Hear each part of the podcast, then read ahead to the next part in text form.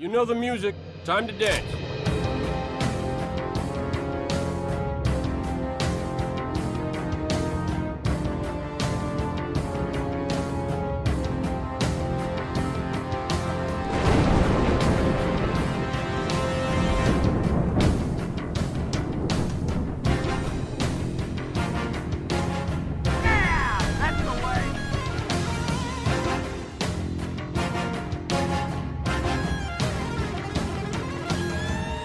Bonsoir et bienvenue à toutes et à tous. C'est le retour de l'équipe en peignoir. Après une absence de presque deux mois, on a eu un petit temps mort, le temps de s'organiser pour le reste de l'année, mais nous voilà enfin réunis pour un sujet qu'il était temps de discuter après presque deux années, la campagne de Halo Infinite. Aujourd'hui, on va l'attaquer sous un angle bien précis en se demandant si Halo Infinite est un bon Halo 4 et je vais vous expliquer pourquoi on approche le sujet de cette façon dans quelques instants. Pour répondre à cette question bien épineuse, j'ai le plaisir d'être accompagné par Aurélien. Salut tout le monde. Ainsi que notre bon Vico. Bonsoir à tous. Ah, voilà, ça fait plaisir, monsieur, d'entendre votre enthousiasme alors qu'on enregistre l'épisode pour la seconde fois. Ça fait du bien.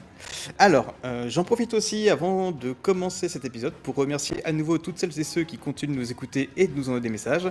Ça nous fait sincèrement très plaisir et à vrai dire, on est même surpris de voir à quel point vous êtes de plus en plus nombreux à nous suivre. Alors, histoire que l'introduction soit pas trop longue, je vais pas non plus revenir sur le sujet en fond, en large, en travers et je vais pas donner tous les chiffres. Mais voilà, je tenais quand même vraiment à vous remercier euh, pour votre soutien. Ça fait plaisir. Et d'ailleurs, que ce soit sur Spotify, Apple Podcast, YouTube ou autre, eh ben, n'hésitez pas à nous mettre un pouce, une note 5 étoiles, un commentaire. Étonnamment, ça aide beaucoup à faire connaître l'émission à d'autres joueurs et joueuses. Et je suis moi-même étonné du nombre de personnes qui viennent me parler et qui me disent que c'est comme ça qu'ils nous ont découverts. Donc, à nouveau, merci à toutes et à tous. Et continuez comme ça, ça nous fait sacrément plaisir. Et maintenant, on va passer au plat de résistance. Round start. Alors, au cas, certains d'entre vous auraient oublié euh, depuis le temps à quoi ressemblait la campagne de All Infinite, petit flashback. You knew how you were going to die. If you knew you were going to die, how would you live your life? How would you live your life differently? This is my world now. Humanity will be all but a memory. This ring will be operational. The Banished are planning to fire this ring. We need help, not heroics. We protect humanity, whatever the cost. But this wasn't the mission. The missions change. They always do. You have one bullet against an entire army. It's enough.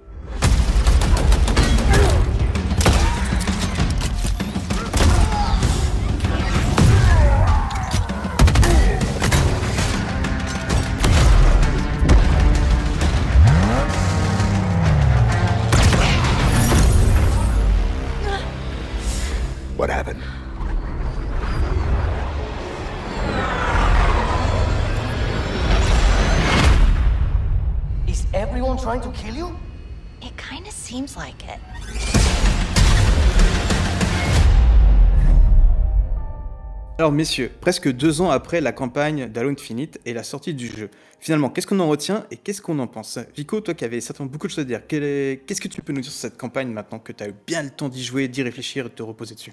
Bah en fait c'est assez mitigé. euh, alors j'ai pas beaucoup changé d'avis entre maintenant et, et il y a un an et demi. Euh, déjà parce que j'y ai pas rejoué, enfin j'ai pas refait la campagne.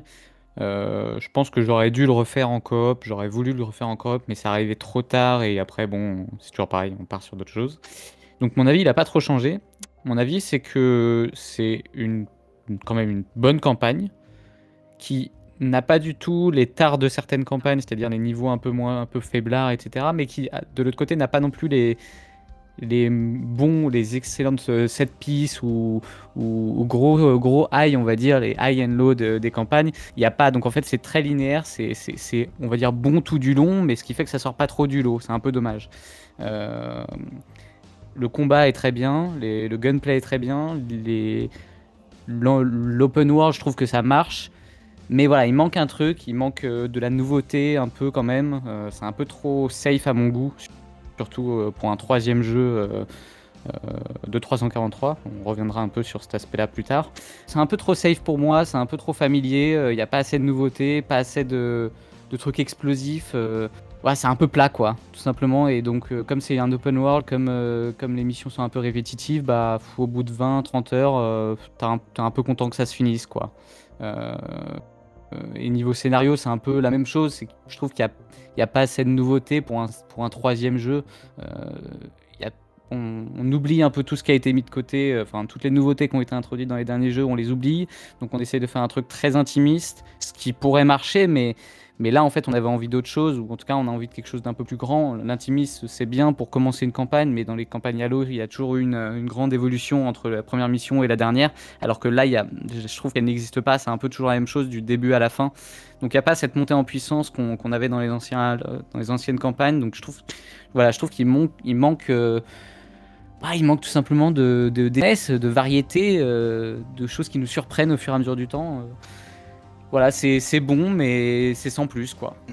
C'est un, un 7 ou 8 sur 10, quoi. Ah ouais, je suis d'accord. En fait, le truc qui m'a.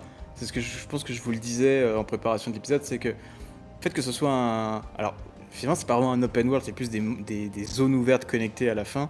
Euh, c'est qu'en fait, t'as l'impression que tu joues une seule et grosse mission. En fait, t'as pas vraiment cette diversité qu'Halo a toujours, euh, bah, en nous a habitués, où tu vas passer de, différents environnements. Même un jeu comme l'autre ODST, qui pourtant se passait dans une ville, les environnements quand même changé. T'avais vraiment cette sensation, cette narration qui te donnait l'impression de jouer à différentes missions. Et là, en fait, bah, Halo Infinite, t'as vraiment l'impression de euh, commencer une mission au point A et de la terminer au point B. Et comme t'as traversé qu'un seul environnement, t'as juste l'impression d'avoir fait un grand parcours plutôt que d'avoir eu vraiment une diversité de, bah, de situations. euh, comme tu dis, ça manque aussi un peu d'événements marquants dans la campagne. C'est vrai qu'à part les boss fights, finalement, qui sont assez euh, communs, il n'y a pas non plus euh, grand chose qui marque à l'esprit. Donc, je suis un peu, d'accord sur ça.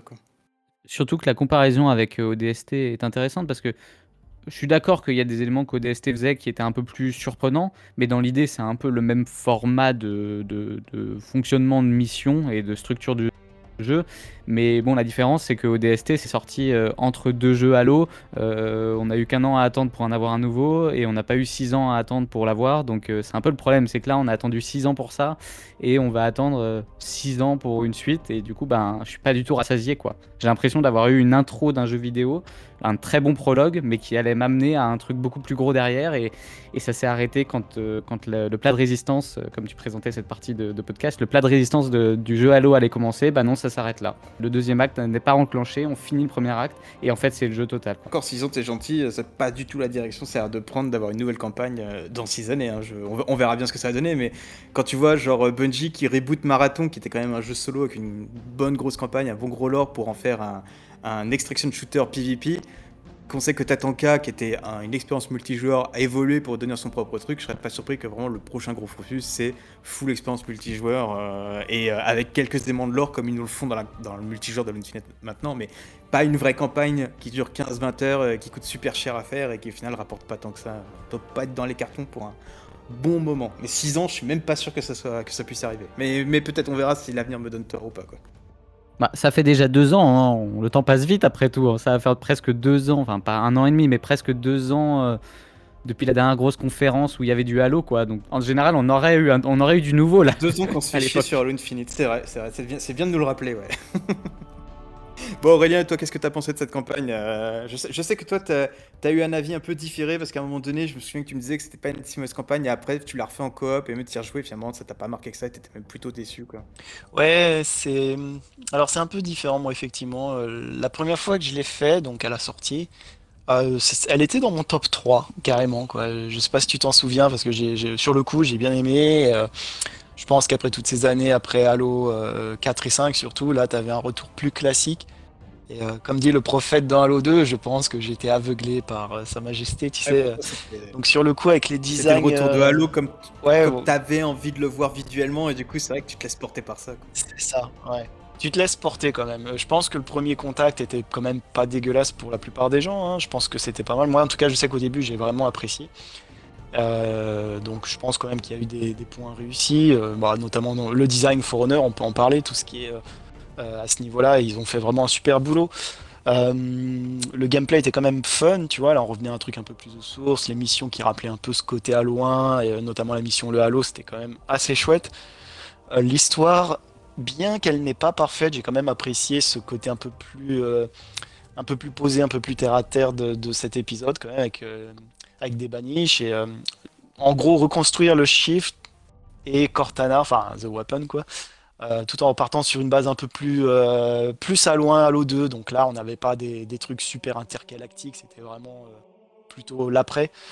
Moi, j'ai trouvé l'histoire assez sympa sur le coup.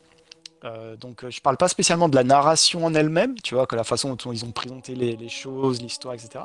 Mais l'histoire globale du jeu était assez sympa, tu sais, avec la brute et, et qui était un peu, voilà, il, a pris le rôle d'Atriox entre guillemets parce qu'il se fait un peu parce qu'il est vieux, maintenant il veut un nouveau challenge, etc. Enfin, je sais pas, il y avait de l'idée, franchement, je pense qu'il y avait vraiment de l'idée. Euh, par contre, c'est vrai qu'en refaisant la campagne, donc euh, quand ils ont mis le coop, donc euh, fin d'année dernière, si je me souviens bien, avec un pote qui lui ne l'avait jamais fait. J'en avais déjà parlé dans le podcast d'ailleurs. Là, euh, ça a été rude, par contre. Pourquoi? Parce que on s'est rendu compte qu'en fait l'émission était nulle, quoi. Je, à part peut-être une ou deux, la première était pas mal, par exemple. Euh, la dernière est pas mal aussi. Mais alors tout ce qu'il y a au milieu, euh, avec les tombeaux Forerunner, c'est un peu tout le temps la même chose, quoi. On est toujours dans le même style d'environnement Forerunner qui, est très joli, hein, mais quand tu fais 6-7 missions Forerunner, au bout d'un moment, ça, ça saoule un peu, quoi. Euh, je pense que si, euh, si les joueurs faisaient, euh, je dirais pas la bibliothèque, mais un peu dans cette idée-là, euh, la même mission euh, sur tout un jeu, t'imagines, euh, Halo 3 c'est que la bibliothèque, tu vois, je sais pas, je pense que les gens ils auraient moins aimé aussi. Ravi qu'un jour, peut-être on fasse même un épisode entier dédié à la bibliothèque, parce que je sais que c'est un niveau qui est, qui est, pas, qui est globalement pas très aimé. Et en fait, euh, tu vas me dire ce que t'en penses, mais à chaque fois que je le refais, j'ai l'impression de jouer à Let's for Dead dans Halo. En fait, pour moi, c'est genre, je sais que si je joue à un, espèce de jeu de zombies dans Halo, je lance la bibliothèque. En fait, ça me convient très bien. C'est fusil à pompe, zombies et, tout ça. Donc, euh, bref, je, m'écarte, mais c'était juste par rapport à cette bibliothèque. Je, pense qu'un jour, ce serait marrant de parler de, juste ce niveau. je trouve. Ouais, bah, euh, moi la bibliothèque j'aime bien parce que c'est un, en fait c'est un firefight ça, euh, exactement. narré en fait en quelque sorte. C'est un peu, tu sais, t'as des niveaux. T'as niveau 1 c'est un peu plus facile, ensuite tu vas au niveau 2 c'est un peu plus dur, et niveau 3 bah, c'est l'anarchie totale. Il y a des modes assez sympas d'ailleurs qui, euh, qui étendent un peu ce niveau de façon plus intéressante en ajoutant des trucs.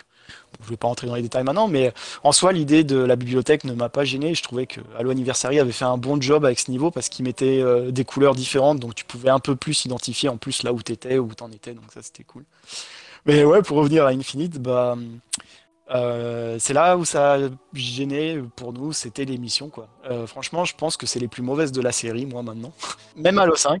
Quand tu dis ça, ça vous a gêné, je, suis juste curieux, ça vous a gêné dans le sens, euh, euh, il se passe pas grand chose et du coup vous êtes ennuyé ou c'est juste que euh, tu, voyais pas ce qu'elles apportaient, euh, tu as l'impression que c'est toujours les mêmes. C'est quoi le point qui t'a bloqué vraiment? Alors, moi, j'avais déjà fait le jeu, donc je connaissais l'histoire, et mon pote, lui, ne connaissait pas, donc euh, c'était assez intéressant d'avoir les deux points de vue. Euh, donc du coup, il y a des moments, il, parce que lui, il, connaît bien l'histoire d'Halo, mais c'est pas un fan non plus, donc c'était intéressant d'avoir le, point de vue d'un joueur normal. Et entre guillemets, il a rien compris de ce que la campagne c'est. Enfin, il a compris les grandes lignes, tu sais, de, de la brute, etc., le chief. Mais euh, entre ce qui se passait entre Halo 5 et maintenant avec Cortana, euh, c'était un peu dur à comprendre, tu sais, avec toutes les références. Parce que lui, il avait, il avait fait Halo Euh, 5 avant, euh, enfin il avait réussi à... il avait- C'était un connaisseur de l'histoire des campagnes Halo précédentes ou pas trop trop? Ouais, ouais, il les a tous fait avec moi par le passé, donc euh, à ce niveau-là, il n'y a pas de souci. Euh, mais c'est pas non plus un mec qui va dans le lore, tu sais, très profond, il lit pas les livres ni quoi que ce soit. Donc lui, il avait vraiment l'expérience typique d'un joueur, en fait, quoi. Et euh, ouais, j'ai dû lui expliquer à certains moments ce qui se passait, parce que c'est vrai que c'était pas clair. Là où c'était gênant, c'était vraiment donc au niveau des missions, parce que c'était un peu tout le temps la même chose. Ramène le générateur là, va tuer machin, ensuite ramène le générateur là pour passer la porte truc, et euh, ça manquait en fait d'événements marquants quoi. Quand on a fini le jeu, on, se disait alors euh, qu'est-ce que t'en as passé? Bah il disait en soi c'est correct, mais je pourrais pas te dire un moment qui m'a. Enfin tu sais, il me disait je me souviens même plus de ce qu'on a fait quoi. C'était. alors que tu prends Halo 1, Halo 2, n'importe quel Halo, t'as des missions où tu dis ah ouais la, mission là avec la musique là dans la Mombasa et la Warthog, ah ou alors le Scarab, ou alors le, Hornet, ou alors la mission Sniper. Enfin tu vois chaque Halo a son truc. Celui-là, t'étais là en mode bah. Euh, Ouais, peut-être la première à la limite, mais euh, voilà quoi, c'est c'est tout. Ah, c'est marrant quand tu dis les Donc, objectifs euh, sont toujours les mêmes, c'est parce que du coup moi j'ai j'ai refait la campagne aussi euh, avant, enfin pour, pour préparer l'épisode. Donc j'ai pris des notes, j'avais à peu près, j'ai à peu près 7 pages de notes. Et j'ai- alors j'arrive plus à le retrouver à un, à un endroit, mais je me souviens que ça m'a marqué, c'est parce que j'ai écrit euh, encore, encore un- une, une batterie à poser dans un secteur. Genre, euh, j'ai mis trois fois dans la même mission, je n'en peux plus. C'est vrai que, enfin, 343, ils ont toujours eu ce truc. Je me souviens déjà à l'époque du Spartan Ops, où en fait, pour terminer une mission, il fallait appuyer sur un bouton. Et Ouais, en fait, t'as as, l'impression que 343, euh, en fait, pour avancer une mission, c'est genre, il faut qu'il y ait une mécanique et que tu connectes à un truc. Tu sais, c'est. T'as pas, cette- pas Ouais. trop ces transitions fluides où tu termines un truc. Ah, Bungie arrivait à faire ça, genre tu, genre tu termines de balayer une, tu sais comment dire, une zone, t'as tué tous les ennemis et là la suite de la mission s'enclenche, tu vois. T'avais pas besoin d'appuyer sur un bouton pour dire euh, j'ai fait l'action qui permet d'enchaîner. C'est ça.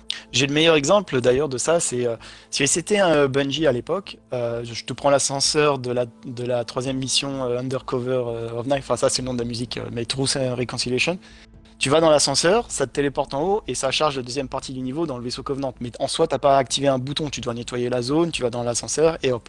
Si c'était 3-4-3, tu devrais nettoyer la zone, appuyer sur le bouton et aller dans l'ascenseur. Euh, Il y, a- un- meilleur exemple encore dans la mission large d'Halo 3 quand tu, nettoies euh, la zone où, euh, où le vaisseau après vient, livrer les tanks et les warthogs, tout ça en temps réel et, et c'est à la suite de la mission, mais t'as pas de appuyer sur un bouton pour faire venir euh, le vaisseau qui va atterrir au-dessus de vous. Non, non, il Oui, vient en temps réel. euh, tout est, c'est assez stylé ce genre de choses, tu vois.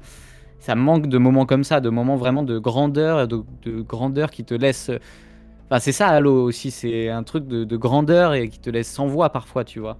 Et là, il n'y a Ouais, pas ça, tu vois. Ce moment de grandeur sans voix, tu l'as peut-être à un moment, je l'ai ressenti, c'est. euh, Enfin, je, je pense que vous allez vous en souvenir, c'est justement, tu viens d'affronter le moniteur, alors j'ai plus son nom, il est en mode boss, et là, t'as la tour qui se referme, et du coup, Master Chief, il doit sauter de la tour, et t'as le pélican qui vient le chercher, et tu sais, il rentre. Enfin.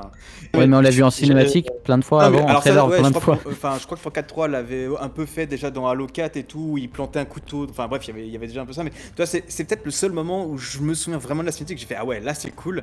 Euh, Après les cinématiques, genre par exemple toi la première, elle est très évocative où t'as le Master Chief euh, qui pour se naviguer dans l'espace, il prend les, marines, il les pose délicatement, tu vois, il y a cette intention de détail. Par contre les Covenants, enfin les Covenants, les parias, du coup il les prend, il les balance, il en a rien à foutre.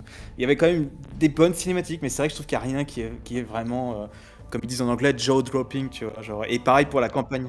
Les cinématiques sont bien, Ah, ça, sont bien réalisées, réalisé, ça, ça, moi je suis d'accord. Mais c'est vrai que ce qui- Ouais, la même- matière qui se passe dedans est pas assez, pas assez in- intéressante en fait. Même le jeu en général, il est bien réalisé quand même techniquement. Je trouve qu'il est quand même très joli. Je sais qu'il y a toujours des débats, même sur Twitter. Euh, L'autre fois, justement, je parlais avec le John de Digital Foundry. Lui, il pense que la bêta était plus jolie que le jeu de base. Je veux pas être méchant. Il a fumé quoi. Le jeu est quand même assez joli. Il a précisé sur ça, c'est parce qu'en fait, lui, il parlait de la démo in-engine, en fait. Il a précisé après, il parlait de la démo in-engine, tu sais. euh, et là, il disait, c'est vrai que le moteur Ah, montre qu'il oui, a une capacité oui, visuelle incroyable, et ça, c'est vrai. Mais par contre, c'est vrai qu'une fois que c'est transmis dans le jeu, bah, t'as toutes les contraintes techniques qui font que le jeu est pas aussi beau que ce qui. Après, pour être franc, c'est pas nouveau hein, euh, ce qu'ils Ah ont non. fait avec cette vidéo en soi. Parce que si on se souvient de Halo 2 à l'époque, c'était pareil, avec le finish the fight qui était vraiment magnifique. Et quand t'as la version dans le 3, jeu final, c'était pas aussi impressionnant. La même avec Halo 2, avec. euh, Oui, oui, euh, pour le 3. ouais. Et, euh, mais pareil pour Halo 2, tu sais, avec le 3 2004 et la version finale. Donc en soi, ça, c'est pas tout à fait nouveau avec 3.4.3. Mais c'est vrai que pour résumer un peu ce côté des missions, en tout cas pour moi, euh, je dirais que Bungie est organique et 3.4.3 c'est mécanique en fait. Et euh, ça casse souvent le rythme à ce niveau-là. Je trouve que ça, c'est une citation euh, pas mal, tu vois. Genre, j'y aurais jamais pensé. Bungie est organique, 343 est mécanique. Je trouve que c'est parfait. Je pense que je vais te la piquer, je vais, la mettre, je vais te la mettre en, en, titre, en titre du podcast. Vas-y, pas de souci. Ouais, après, ça, c'est, mais mécanique veut pas dire mauvais, mais c'est, ouais, c'est différent, quoi. Et d'ailleurs, euh, une des, quand même des missions qui m'a marqué, quand je l'ai refait, ça m'a encore assez marqué. Enfin, c'est vraiment la seule où j'ai, j'ai fait dans Halo Infinite. Ah ouais, là, c'est cool quand même. Pas au niveau des anciens Halo quand même, mais quand même cool. C'est quand vous affrontez le moniteur avec son exosquelette là, avec les fantômes qui t'attaquent et tout là Ouais, sur la ça, tour pas mal. ce passage-là, quand même, je dois avouer avec la musique, et euh, c'était très Halo, tu vois. C'était vraiment euh, un peu comme le mode euh, Lu- Lumoria et tout ça. C'est vraiment ce que j'attendais d'Halo, tu vois. Là, là j'ai fait. Là, ils, là, ils ont réussi 3 4 Là, c'est du Halo, tu vois. T'as le super balcon avec la grande vue, t'as la musique épique, t'as le moniteur. C'était presque parfait, quoi. Le problème après, c'est que tu l'affrontes trois fois de suite, encore une fois. Ils, ont un problème avec le recyclage des boss à ce niveau-là. Ça, c'était pas mal, mais voilà, l'o- l'open world euh, aussi, par exemple, je vais y venir parce que du coup, je considère l'open world un peu comme une mission en soi. C'est plutôt cool. Il y a, y a des choses à faire. euh, Je trouvais qu'au final, c'est là où on s'est amusé le plus avec mon pote. Parce qu'en fait, en coop, l'open world, c'est là où c'est un peu plus fun, en fait. Parce que tu prends des véhicules, tu montes à deux et tout ça. Donc c'est vraiment là où on s'est le plus amusé à faire les, petites activités annexes. va sauver euh, tel Marines ou les avant-postes ou machin. Et ça, je m'y attendais pas. Je pensais que l'open world, ça allait être le plus chiant. Mais en fait, dans Infinite, c'est ce que j'ai trouvé le plus fun en coop, en tout cas. Et euh, ça prend sens avec, tu sais, la sandbox d'Halo. Mais ça, c'est l'autre souci qui vient après aussi lié à ça. C'est que la sandbox, je la trouve très pauvre dans Halo Infinite, malheureusement. Donc, tu as un open world qui est, qui est, qui est bien, on va dire. C'est c'est un standard, quoi, aujourd'hui. C'est pas le meilleur open world, clairement, euh, qu'il y a euh, dans le jeu vidéo aujourd'hui. hein, ça, tout le monde le sait bien. Mais dans l'ensemble, je trouvais qu'il faisait le taf, tu vois. Mais c'est vrai que la sandbox, malheureusement, est très très pauvre. Il y a beaucoup de manques. Tu peux même pas réapparaître avec des véhicules Covenant à ta base. Alors tu peux le faire avec euh, les armes légendaires des boss Covenant que tu as. Oui, c'est- tu, tu peux dire les Covenant rouges, hein, je pense que tout le monde le, le comprendra. Ouais, ouais, voilà, c'est ça. Ouais. Ouais, on, peut- on va en reparler de ça. Juste un petit point Ouais, que tu fais sur l'open world. En fait, euh, bah, du coup, euh, moi j'ai discuté avec, pour préparer l'épisode, j'ai discuté avec des employés de 343, donc euh, bon, pas mal qui ont été licenciés, qui ont bossé sur l'open world, et je leur ai demandé un peu comment ils ont approché la construction du monde, parce que en gros, le truc c'est que finalement sur Infinite, il se divise en, deux parties. En fait, tu as, euh, tu as les premières missions, même et même quelques missions sont du jeu qui sont vraiment des niveaux très linéaires. Et en fait, là, du coup, ils ont, ils ont cette possibilité de très bien contrôler le rythme euh, et le pacing de la mission. Par exemple, je pense que le niveau 1, le niveau d'introduction, euh, où tu es dans ce vaisseau paria, personnellement, je le trouve excellent parce que je le trouve vraiment bien rythmé. C'est-à-dire que tu as, ce côté où tu abordes le vaisseau, euh, tu découvres Ouais, tes marques, tu récupères des armes, tu avances, tu as des grandes arènes de combat, tu joues vraiment avec la sandbox, après tu as, le grappin, tu as cette séquence ultra cinématique où tu es dans le vaisseau et il, il s'effondre sur lui-même, donc tu as des, des espèces de de car... je sais pas comment on appelle ça des caisses des Ouais, ouais. qui tombent mais qui te forment un chemin tu vois et, et là je me suis dit waouh enfin moi quand j'ai commencé je me souviens, euh, je me souviens toujours cette mission elle m'a bluffé parce que je me suis dit franchement si c'est ça le début de l'Infinite mais euh, qu'est-ce que ça va être par la Euh, suite quoi. Tout le, bo- tout le pareil, budget est alors, entré dans la mission 1. Hein. Eh ben non mais alors vous serez, ce serait vous êtes euh, c'est marrant parce qu'en fait cette mission elle n'a pas été entièrement faite par 343 elle a été faite en partie par Sperasoft qui est du coup un studio qui aide 343 parce que 343 ils se sont vraiment concentrés sur euh, la partie monde ouvert parce qu'en fait il y avait beaucoup de challenges à ce sujet-là et puis je vais en parler un peu après avec les notes que j'ai préparées. Et en fait cette mission d'introduction elle a été bien sûr préparée par 343 c'est eux qui ont fait le speech euh, la construction et tout. Mais c'est Sperasoft qui l'a euh, finalisé qui l'a un peu euh, géré du début à la fin. Et, et je me dis, putain, en fait, tu vois, ça montre que je trouve que d'autres studios pourraient tout à fait, sous la direction de 343, eh ben, faire des campagnes Halo et faire des trucs qui, franchement, fonctionneraient plutôt bien, quoi. Bah, je trouve que cette mission d'ailleurs est très proche de la mission de Halo 2, la première en fait. C'est une mission très typique Halo, tu sais, même Halo 1, hein, où t'es dans l'intérieur d'un vaisseau et euh, voilà, tout part en couille quoi. Et c'est toujours cool quoi. Donc, En fait, Halo. Enfin, moi, je trouve qu'Halo Infinite reprend vraiment la structure de Halo CE, quoi. C'est-à-dire qu'au début, tu... euh, bah, t'es- T'es en mode sommeil en quelque sorte, oui parce que t'es dans l'espace, tu t'endors.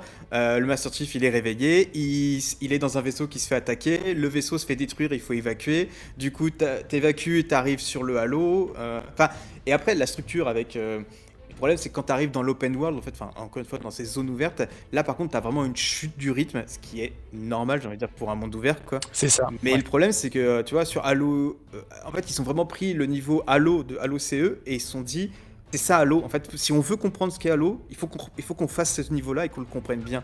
Et après, il y a eu cette envie euh, en interne. Ça, par contre, c'était vraiment un, espèce de, défi, mais de trucs qu'ils voulaient euh, un peu euh, relever. C'était, ils voulaient vraiment dire, ok, quelle est la prochaine étape pour Halo?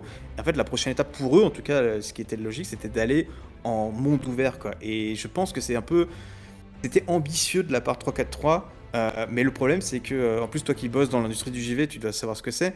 Une équipe qui n'a jamais fait de monde ouvert, en fait il y a énormément de challenges qu'elle doit relever. C'est-à-dire que comment tu construis un monde ouvert en fait, c'est- et comment tu vas allier euh, un jeu qui a un héritage de campagne très linéaire dans un monde ouvert? Et, et je trouve que le souci de, de ce Halo Infinite, c'est que tu n'as ni les avantages d'une campagne linéaire euh, qu'Halo a toujours eu, un peu comme disait Vico, c'est-à-dire des, des- niveaux avec une narration très forte, très poussée, des, des- scènes dont on va se souvenir, et t'as pas non plus les avantages du monde ouvert parce que bah ils doivent essayer de le construire avec une campagne linéaire, donc tu peux pas vraiment explorer comme tu le voudrais. T'as des activités qui sont quand même très répétitives. Tu, les activités globalement, c'est éliminer des cibles de, de, valeur là, les, je sais plus comment ils appellent ça, avec qui sont qui sont des bandits et tout ça.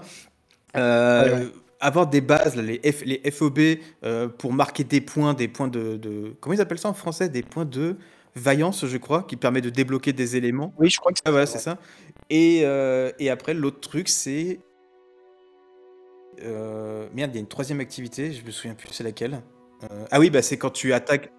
Ouais, non, c'est quand tu. Les t'as cibles. ci- Les, cibles, j'en avais parlé, c'était avant. Mais c'est quand tu libères les, les marines, tu sais, euh, que tu as équipe Charlie, par exemple, et que tu dois la libérer, et que, en fait, tu sais, ils sont attachés avec euh, une espèce de filet, filet énergétique. Ou quand tu vas attaquer des avant-postes paria, et que du coup, bah, tu, Ah oui. tu- petit à petit, tu élimines la présence paria sur euh, cette partie de l'anneau. T'as ça et Ouais, les, les les collectibles, Spartan ouais. Call, tu sais, les collectibles, quoi. Le, tout ce qui est classique, quoi, fait, du, c'est ça, et- de l'open world, quoi. Mais tu, sens qu'il y a eu des soucis techniques, hein, quand même. Enfin, comme tu dis, ça a dû être vraiment dur hein, en interne parce que le moteur d'Halo est pas fait pour ça en dehors de ODST, mais ODST, quand tu regardes, il y avait des portes qui délimitaient les zones pour charger la zone. Là, ils le font en plein air. Euh, ok, on a plus de puissance qu'à l'époque, ça c'est indéniable, mais quand même, le moteur était pas fait pour, et ça se ressent parce que quand tu joues en jeu, je- plein de fois, euh, je me souviens, il y avait des fantômes qui nous attaquaient pour X raisons, et des fois, quand tu passais juste, tu sais, une, une petite zone, mais en plus c'est naturel, tu le fais naturellement, hop, le- les ennemis disparaissaient comme ça des fois, tu sais, parce que toi, en tant que joueur, tu as passé la zone technique euh, qui, avait, qui, a, qui a été délimitée dans le jeu. On la voit pas cette zone, mais il y a, du coup, il y a des moments où les ennemis dispawnent, Le ils respawnent, c'était un peu bizarre. discutais avec les ingénieurs de 3 qui me basaient sur le moteur et eux disaient clairement qu'en fait, il y a eu deux soucis. C'est pas vraiment des soucis, mais en fait, deux challenges que si on parle d'un point de technique, ils l'ont relevé et eux-mêmes sont très fiers de leur boulot. Par contre, ça impacte le jeu, c'est qu'en fait, bah, en fait, le jeu doit tourner sur Xbox One première génération, euh, PC, tout ça. Et plein de gens pourraient dire oui, mais en fait, Oui, plein de studios le font et c'est vrai.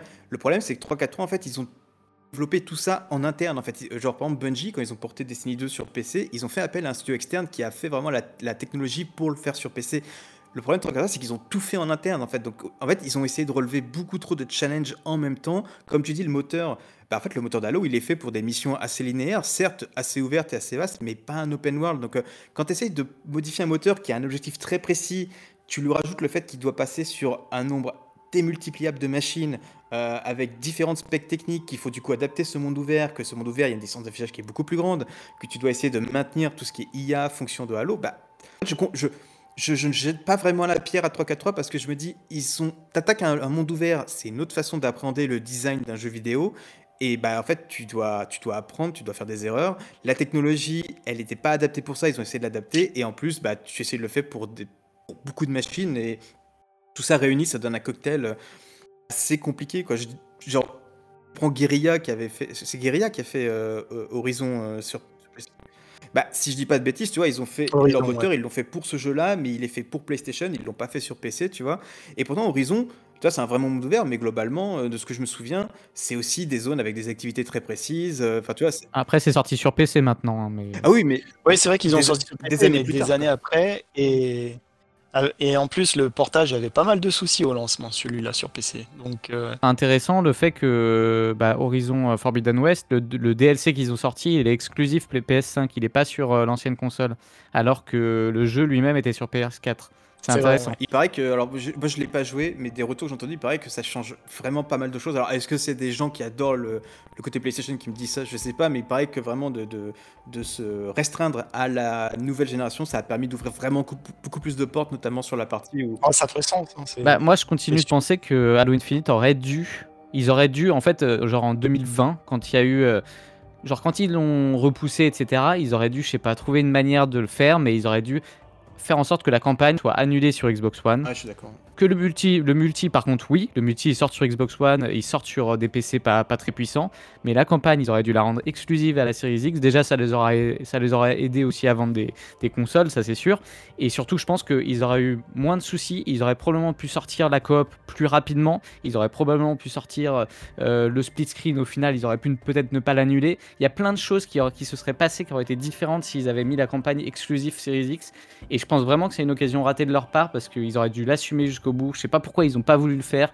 Je Euh, suis sûr qu'en fait, dire c'est une- pourquoi c'est euh, la réponse elle est simple. C'est des deadlines et tout. non, même, enfin, moi de ce qu'on m'a dit, c'est vraiment les exécutifs Xbox qui leur ont pas laissé le choix. En fait, ils leur ont dit côté les gars, en fait, c'est Ouais, ouais, il ça. faut que le jeu soit disponible toute la temps. C'est la promesse de notre écosystème et en fait, t'as pas le choix quoi. Et je pense que maintenant, Oui, mais en fait, justement, la promesse maintenant, c'est qu'on peut jouer. L'intérêt maintenant de, de, de l'univers Xbox, de l'univers Game Pass, etc., c'est que tu peux jouer euh, sur ta Xbox One les jeux Series X euh, grâce au cloud. Souviens-toi qu'au début, il faut pas oublier que ces, ex- Ça y était ah, pas, ces je sais. exigences, elles ont été faites. Le, le, le- honnête- euh, je vais en parler un peu après. Le, le développement d'Halo Infinite, il a officiellement vraiment commencé. Genre, on met les mains dans le code et tout, qu'à partir de euh, fin 2017, début 2018. Donc, si tu veux, là, tu as les, ex- les exés de Microsoft qui te disent bah, en fait, votre jeu doit être sur toutes ces plateformes-là. Donc, toi, tu prévois toute ta stack technique pour que ça arrive. Tu peux pas deux ans plus tard, euh, juste. Mais justement, en 2000 2018, t'as- tu es censé déjà prévoir que le jeu il sera prêt pour la sortie de la Oui, mais console. justement, tu vois. tu, tu sais très bien qu'en en démarrant en 2018, tu vas pas sortir le truc avant la nouvelle console. Tu sais, alors que tu sais qu'elle Ouais, arrivera ouais, dans mais 3 ans. Mais justement, comme, il faut pas oublier qu'il y a eu le Covid qui a changé pas mal de choses après, ce qui a, ça a impacté à ce Ouais, pour le coup, euh, Et, euh, coup, juste, enfin, j'ai demandé, j'ai demandé au dev si vous devez dire à quel point ça vous a impacté. Il il me disait que typiquement, ce qui pouvait prendre euh, deux heures euh, au, au bureau, tu vois, genre échanger avec des gens pour. euh, bah là, ça pouvait prendre toute une journée, en fait, tu vois, en termes de- d'heures de, travail. Tu vois. Donc en final, tu Enfin, le- on va dire que le, le temps de développement, il a pris euh, pendant quelques mois euh, six fois plus de temps que ce qu'il aurait dû, pren- dû prendre s'il n'y avait pas eu le Covid. Quoi. Donc, euh, enfin, le, développe- le développement Ouais, de Halo Infinite, au final, moi, des retours que j'ai eu, c'est tu sens vraiment que les gars, ils n'avaient pas de la mauvaise volonté. Bien au contraire, même c'était vraiment que de la bonne volonté. Tu- au niveau de la direction artistique, tu le vois, les gars, ils ont fait un truc vraiment qui est fidèle à Halo, en tout cas qui l'essaie le plus possible. Au niveau de la, la promesse, c'était quand même essayer de mettre Halo dans un monde ouvert, dans des grandes zones ouvertes, c'était une belle promesse. Mais en fait, il y a eu les challenges techniques, euh, les problèmes de vision créatrice. euh, je vais en parler un peu après d'ailleurs de qu'est-ce qu'aurait dû être à la base. euh, alors pas Halo 6, mais en fait ce qu'ils appelaient Halo après Halo 5. euh, et c'était une campagne beaucoup plus linéaire. Et tu as du coup aussi les challenges, bah, comment tu approches un monde ouvert, et après bah, le Covid. Enfin bref, c'est vrai que pour le coup, le résultat est là. Donc nous, on ne peut que juger le résultat. Et le résultat est pas, dire, est pas phénoménal. Moi, je mettrais pas Halo Infinite dans mes tops de campagne, clairement. Je suis un peu comme toi, Aurélien, au début, ça pouvait être dans mes campagnes favorites. Et en la refaisant pour longtemps, je fais, non, finalement, euh, ça fonctionne pas. Ouais, c'est ça en fait, tu vois, je veux dire, c'est pas un mauvais Halo, soyons honnêtes, il y a eu quand même un bel effort de 3-4-3 et je pense que la première expérience est quand même pas mal, surtout pour quelqu'un qui la découvre aujourd'hui avec le patch et tout. Mais en fait, c'est pas un Halo vraiment rejouable. Et ça, c'est assez nouveau, tu vois, parce que la plupart des Halo ont tous des missions rejouables parce que elles sont bien craftées comme il faut, etc. Là, il n'y a pas eu un focus assez grand sur les missions et il y a eu un, un trop gros focus sur l'open world et le multiplateforme qui leur a coûté un peu cher. Après, comme, comme tu disais, techniquement, il n'y a pas énormément d'open world avec un coop en ligne, mine de rien, euh, et crossplay. Euh, de mémoire, je, je crois qu'il y a Ghost Recon sur euh, d'Ubisoft, mais euh, Horizon et tous ces jeux-là sont des open world, mais ils sont pas Tu multi, parles de A4 Donc- Parce qu'après, il y en a pas mal à deux, sinon. euh, à deux ou à quatre, mais à- même à deux, j'en... Bah, des Far Cry quand même. Borderlands aussi. Ouais, ouais, ok, mais Ubisoft, tu sais, ils, font que des open world, quoi. Borderlands, c'est pas un open world. Il faut pas oublier qu'effectivement, Ubisoft, ils ont.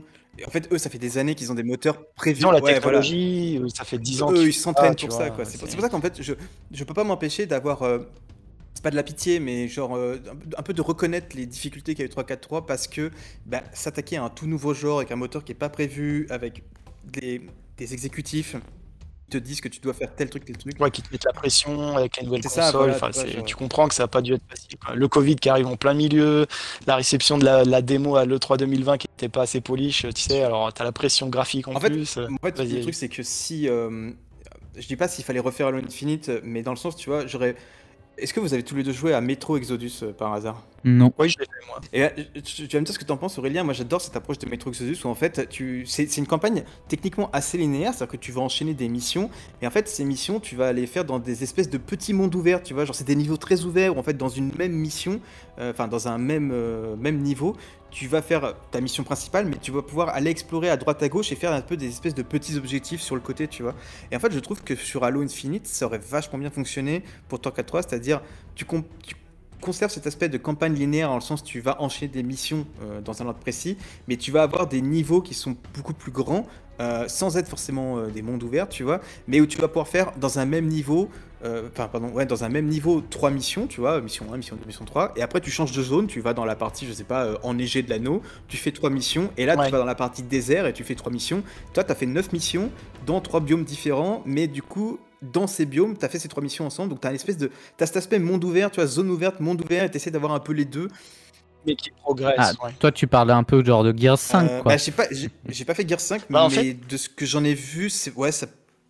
Potentiellement, c'est peut-être ça. Non, ah, non c'est un, un peu différent. Gear 5, c'est quand même des missions classiques avec juste une ou deux missions open world. Là, là je dirais ce que tu me décris, c'est ce que je pense de Cyberpunk versus Deus Ex.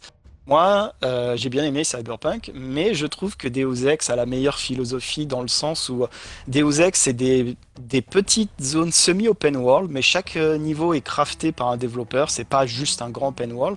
Donc du coup, quand vous avez fini la première mission ou deux, c'est rare, vous pouvez revenir en arrière. Et même si vous mens, parce que ça a été changé par rapport à la narration de l'histoire.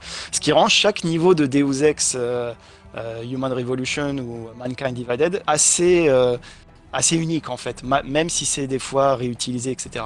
À l'inverse, Cyberpunk, qui est aussi le même style que Deus Ex du coup, eux ils ont décidé de faire une ville 100% open world. Bon, je vais rien spoiler, ne vous inquiétez pas, je sais que Juan il a toujours pas fait, mais le côté open world de Cyberpunk en comparaison de Deus Ex ne sert strictement à rien. Euh, la ville dans Cyberpunk c'est très joli, mais elle sert à rien. Vous prenez une voiture, vous allez au point A, au point B, et c'est tout. Il y a Mais c'est parce qu'ils voulaient créer une sorte de. un peu un style GTA en vrai, en soi. Ouais, mais au final, tu vois, ils n'ont pas réussi à vraiment à mettre ce qu'ils avaient promis. Bon, on va pas entrer dans les détails de tout ce que Cyberpunk avait promis à ce niveau-là. Je crois que c'est euh, euh, Deus Ex Mankind Divided, je crois, ou c'est le deuxième, c'est Human. Non, c'est Mankind Divided, le deuxième, c'est ça. Et en fait, t'es- dans la ville de Ouais, Prague, et ça. du coup, en fait, Et- t'as Prague qui est ton petit monde ouvert, ta petite ville ouverte que tu vas apprendre par cœur. Et à côté, t'as quand même des niveaux euh, que tu vas lancer qui sont beaucoup plus grands. Et c'est un peu cette approche que tu Voilà, c'est ça, parce que tu pars en mission. Ouais, C'était comme ça aussi sur Human Ouais, Revolution. hein. Sur Human Revolution, c'était pas mal aussi, parce qu'en plus, tu allais dans plusieurs villes. Tu Montréal, avais ouais. Montréal, tu avais aussi euh, la ville où, ça, où se passe le jeu, là, euh, Détroit, qui était vachement bien foutu avec différents quartiers. Et euh, bon, je veux pas trop spoiler au cas où il y a des gens qui l'ont jamais fait, mais disons ce, ce qui se passe dans ces villes-là quand il va au début et vers la fin, c'est totalement différent. Il y a carrément des, des émeutes. euh, euh, Enfin, c'était, je trouvais que ce concept de semi-open world crafté vraiment excellent parce que c'est, t'avais, t'avais le meilleur des deux en fait. T'avais vraiment des missions, le lien. Le seul inconvénient, c'est que t'avais peut-être pas la même ambiance du premier niveau dans le dernier niveau, si c'est le même niveau par exemple. Donc euh, voilà, mais quelque part, ça poussait à refaire le jeu, tu vois. Et je trouvais ça pas Mais mal. Tu vois, je pense que cette approche pour Halo, elle aurait, je pense qu'elle aurait bien fonctionné dans le sens où elle aurait permis un peu de. Bah, en fait, c'est presque un peu. C'est un peu ODST au Alors final. j'allais dire c'est ODST, même au-delà de ça, j'allais même te dire, tu vois, c'est un peu Destiny, tu vois. Destiny, quand il réfléchit, c'est presque en fait pour moi, enfin, c'est normal parce que c'est les mêmes concepteurs, c'est l'évolution logique de Halo dans le sens où, bah, Oui. en fait, tu as différents, alors eux ils appellent ça planètes, donc les, des loca- localisations, et en fait sur ces mêmes planètes, tu vas avoir plusieurs missions à faire. Alors bon après, je suis pas un grand fan des missions de, de Destiny, ça c'est un autre point, un autre- mais en fait je pense que 314 aurait pu avoir cette approche où genre tu vas avoir euh, une section A de l'anneau, une section B de l'anneau, une section C de l'anneau, tu as trois biomes différents, mais dans ces trois biomes, tu fais euh, trois missions, tu vois, et du coup, tu as, un peu cette diversité que Vico aurait aimé avoir, parce que je sais que Vico, lui, ça, avant même que le jeu sorte, je me souviens qu'on en parlait déjà, que lui, il voyait qu'un biome, et c'est ce qui l'inquiétait, et au final, bah, c'est ce qu'il se disait, il y avait, il y a eu qu'un seul biome. T'aurais pu... Ouais, c'était une crainte Je me faisais incendier, je me, fais, je me faisais incendier sur les sites internet en me disant mais tu verras, euh, ils cachent des trucs. Mais non non les gars, ils cachent Ouais, rien du tout. ça. Donc, c'est, Ouais, ouais, je me On souviens aurait pu de avoir, euh, je pense, ouais. le meilleur des deux mondes avec cette approche qui est plus petite. Et, mais bon, après, encore une fois, je jette pas la pierre tant qu'à toi. Je pense, je pense vraiment que, enfin, des devs avec qui j'ai discuté, ils avaient vraiment ce sentiment qu'ils arrivaient enfin à comprendre Halo. Et euh, je pense que c'est, enfin, je vais en parler un peu plus en détail après. Mais je pense que, euh, toi, tu sens qu'ils ont mis quand même beaucoup de cœur à l'ouvrage. La direction artistique, elle est vraiment fidèle. Le- les Forerunners, tu sens que c'est enfin du Forerunner comme, enfin, c'est vraiment du Halo CE HD pour moi. Quoi, je sais pas ce que vous en pensez, mais c'est une réussite. Ouais, ouais, c'est ouais, La musique. clairement. Et même la musique était assez classique. Le dans dire, le les- fond, les- euh, euh, c'est pas celle qui m'a marqué le plus, mais euh, d'a- d'ailleurs, ça c'est un petit point à part. La musique m'a pas marqué spécialement à cause des missions qui sont pas marquantes. Mais si vous écoutez l'OST elle-même sur YouTube, elle est plutôt très très bonne. C'est peut-être pas du Marty non plus, mais c'est très très bien quoi. Le problème c'est qu'il y a rien dans le jeu qui te fait ressortir la musique parce que comment tu veux faire en sorte que tu te dis au jeu alors, quand le mec il passe là, il va tuer tel gars, la musique nana va se déclencher. Je veux dire, du fait que c'est un peu aléatoire, ça dépend des scénarios, de l'environnement, c'est vraiment très difficile à mettre en place. Là, où une mission classique à l'ancienne, euh, façon Bungie, on va dire ça comme ça, bah Bungie savait que là il faisait nuit, il savait que là il y allait un fantôme qui allait arriver, donc à ce moment-là tu actives la musique, ensuite il y a la Warthog, machin. Donc euh, c'est un peu dommage, euh, effectivement, l'open world a eu pas mal d'effets négatifs indirectement sur sur tous les autres parties du jeu, en fait, la narration, les missions, etc. L'open world a eu trop de focus de l'équipe de développement, j'ai l'impression, pas à cause des challenges et tout, comme tu dis. Pour un résultat qui est, qui est bien, hein, c'est pas, pas mauvais, mais du coup, on a peut-être un peu trop perdu sur les autres points forts. Ouais, je suis- d'accord. Et tu vois, c'est. En fait, finalement, quand on y réfléchit, je me dis que Halo 3 au DST, bah, je pense que c'est limite l'approche qu'aurait dû, avoir, à- à- aurait dû avoir Halo Infinite en fait. C'est-à-dire que euh, bah, tu as une, une zone ouverte et tu vas te connecter à d'autres zones et tu vas lancer des missions euh, spécifiques en te promenant dans ces zones-là. Et en fait, cette approche, elle était assez, assez novatrice de la part de Bungie. Et en fait, je trouve Ouais. qu'elle aurait vraiment collé à ce que 343 avait l'ambition de faire pour Infinite. C'est, en fait, c'est un vachement un bon point que tu viens de faire parce que c'est vrai qu'en plus que tu regardes Halo Infinite, euh, ça se passe six mois après les flashbacks. Bah, au DST, c'est ça, t'es de nuit après euh, tu tout ce qui s'est passé dans la journée. Donc à chaque fois que tu vas à une zone, tu revis le flashback de, pour te montrer ce qui s'est passé. Alors il détruit le bâtiment de Glony, etc. C'est vrai que dans le côté Infinite, ça aurait pu marcher. Quand tu t'approches du gardien au loin, tu pourrais avoir un flashback où tu vois la grosse bataille contre le gardien. Euh, ça, aurait, ça aurait pu être intéressant cette approche euh, au DST avec les flashbacks, je pense, parce que ça aussi, c'est un truc, je, je pense, qui a saoulé pas mal de joueurs, moi inclus et mon pote inclus. C'est que ce gap de c'est ça, 6 c'est mois, enfin je sais plus combien c'est dans l'histoire, est assez gênant en fait. quoi. Ouais, t'as l'impression d'être passé à côté du gros truc. Et euh, pour revenir encore sur l'open world, pour montrer que c'est un souci, euh, c'est que quand tu commences le jeu, quand tu arrives sur l'open world avec euh, la petite scène sympa où tu sors de, du- de la frégate détruite, où tu vois l'open world qui est assez cool, bah, en fait ce que tu vois en face, c'est exactement la même vue que tu auras à la fin du jeu, dans le sens où l'anneau n'aura pas changé du C'est vrai qu'il n'y aura rien qu'à En fait, il n'y a pas d'évolution, c'est très statique. C'est ça, c'est un peu le, le point noir de cette campagne, en fait, c'est que je trouve. j'ai- y a plein de thèmes évoqués et, euh, dont je vais revenir après, mais le souci, c'est quand tu commences la campagne et que tu la termines, finalement, et ben en fait, t'as rien, euh, comment on dit en français, euh, en anglais, tu t'as rien achieve, tu t'as rien pas compris Ouais, voilà, rien- pas vraiment compris Rien qui évolue. C'est ça. En fait, ta mission, globalement, euh, c'est euh, alors, c'est bien sûr de euh, comprendre. C'est de savoir ce qui s'est Ouais, passé. ce qui s'est. Et moi, je trouve ça bien. Tu vois, c'est une façon de 3 En fait, c'est une façon de 3 de faire un reboot et de tout nettoyer d'une façon propre et t'amener en fait à découvrir pourquoi l'univers il est rebooté et comment il est rebooté avec Cortana qui sacrifie tout ça. Même si c'est un peu rapide, mais bref, on, on, on va pas se tenter de parler du scénario parce qu'on a déjà fait, on s'est déjà pris Oui. des pieds là-dessus. Oui. mais ce que je veux dire, c'est que, finalement. Globalement, en fait, en gros, le, but du Major, c'est d'empêcher la reconstruction de l'anneau pour pas que les parias s'en empa- s'en emparent. En fait, moi, je sais pas, peux pas m'empêcher de me dire que ce scénario, il est un peu euh, idiot. Enfin, il sert à rien parce qu'en fait, ok, les parias, même si l'anneau était reconstruit, que les parias avaient le contrôle de l'anneau. On rappelle que l'anneau, c'est censé effacer toute vie dans une, enfin, dans une certaine partie de la galaxie et toute la galaxie s'ils sont tous actifs en même temps. Donc en fait, qu'est-ce que ça te chante que les parias ils contrôlent l'anneau? Parce que de toute façon, bah, ils vont pas l'activer parce qu'ils vont, ils vont s'effacer eux-mêmes, tu vois. Donc, tu vois, je me dis à la fin, t'as empêché Ouais, l'anneau ouais. d'être construit. Pourquoi Bon, bah, pour découvrir pourquoi Cortana a disparu. parce que- c'est tout. Quoi. Parce que c'est ce que je disais, c'est et puis on en a déjà, je pense, parlé à un moment, à un moment ou un autre. C'est que c'est, disons que ce postulat de départ, qui est le scénario complet complet d'Infinite, mais normalement ce serait juste un postulat de départ dans un- une vraie campagne Halo. Ce serait genre les, les 4 ou 5 premières missions, et après t'en aurais 4 ou 5 qui t'emmèneraient ailleurs, qui te, qui te feraient passer à autre chose. Et là le problème c'est qu'on n'a pas ça. On s'arrête, on s'arrête là où ça en devient fait, intéressant. euh, Ah oui. Parce que dans les anciens Halo, genre Halo 1, Halo 2, Halo 3, euh, tu revenais des fois en arrière, tu sais, comme deux trahisons qui étaient la mission inverse de l'autre, mais là, du coup, c'était de nuit, les flous étaient là. Pareil pour euh, Grande Bonté, tu sais, quand tu fais le niveau Fossoyeur dans Halo 2, euh, il te montre le côté Covenant avec la rébellion, mais quand tu joues Chief après.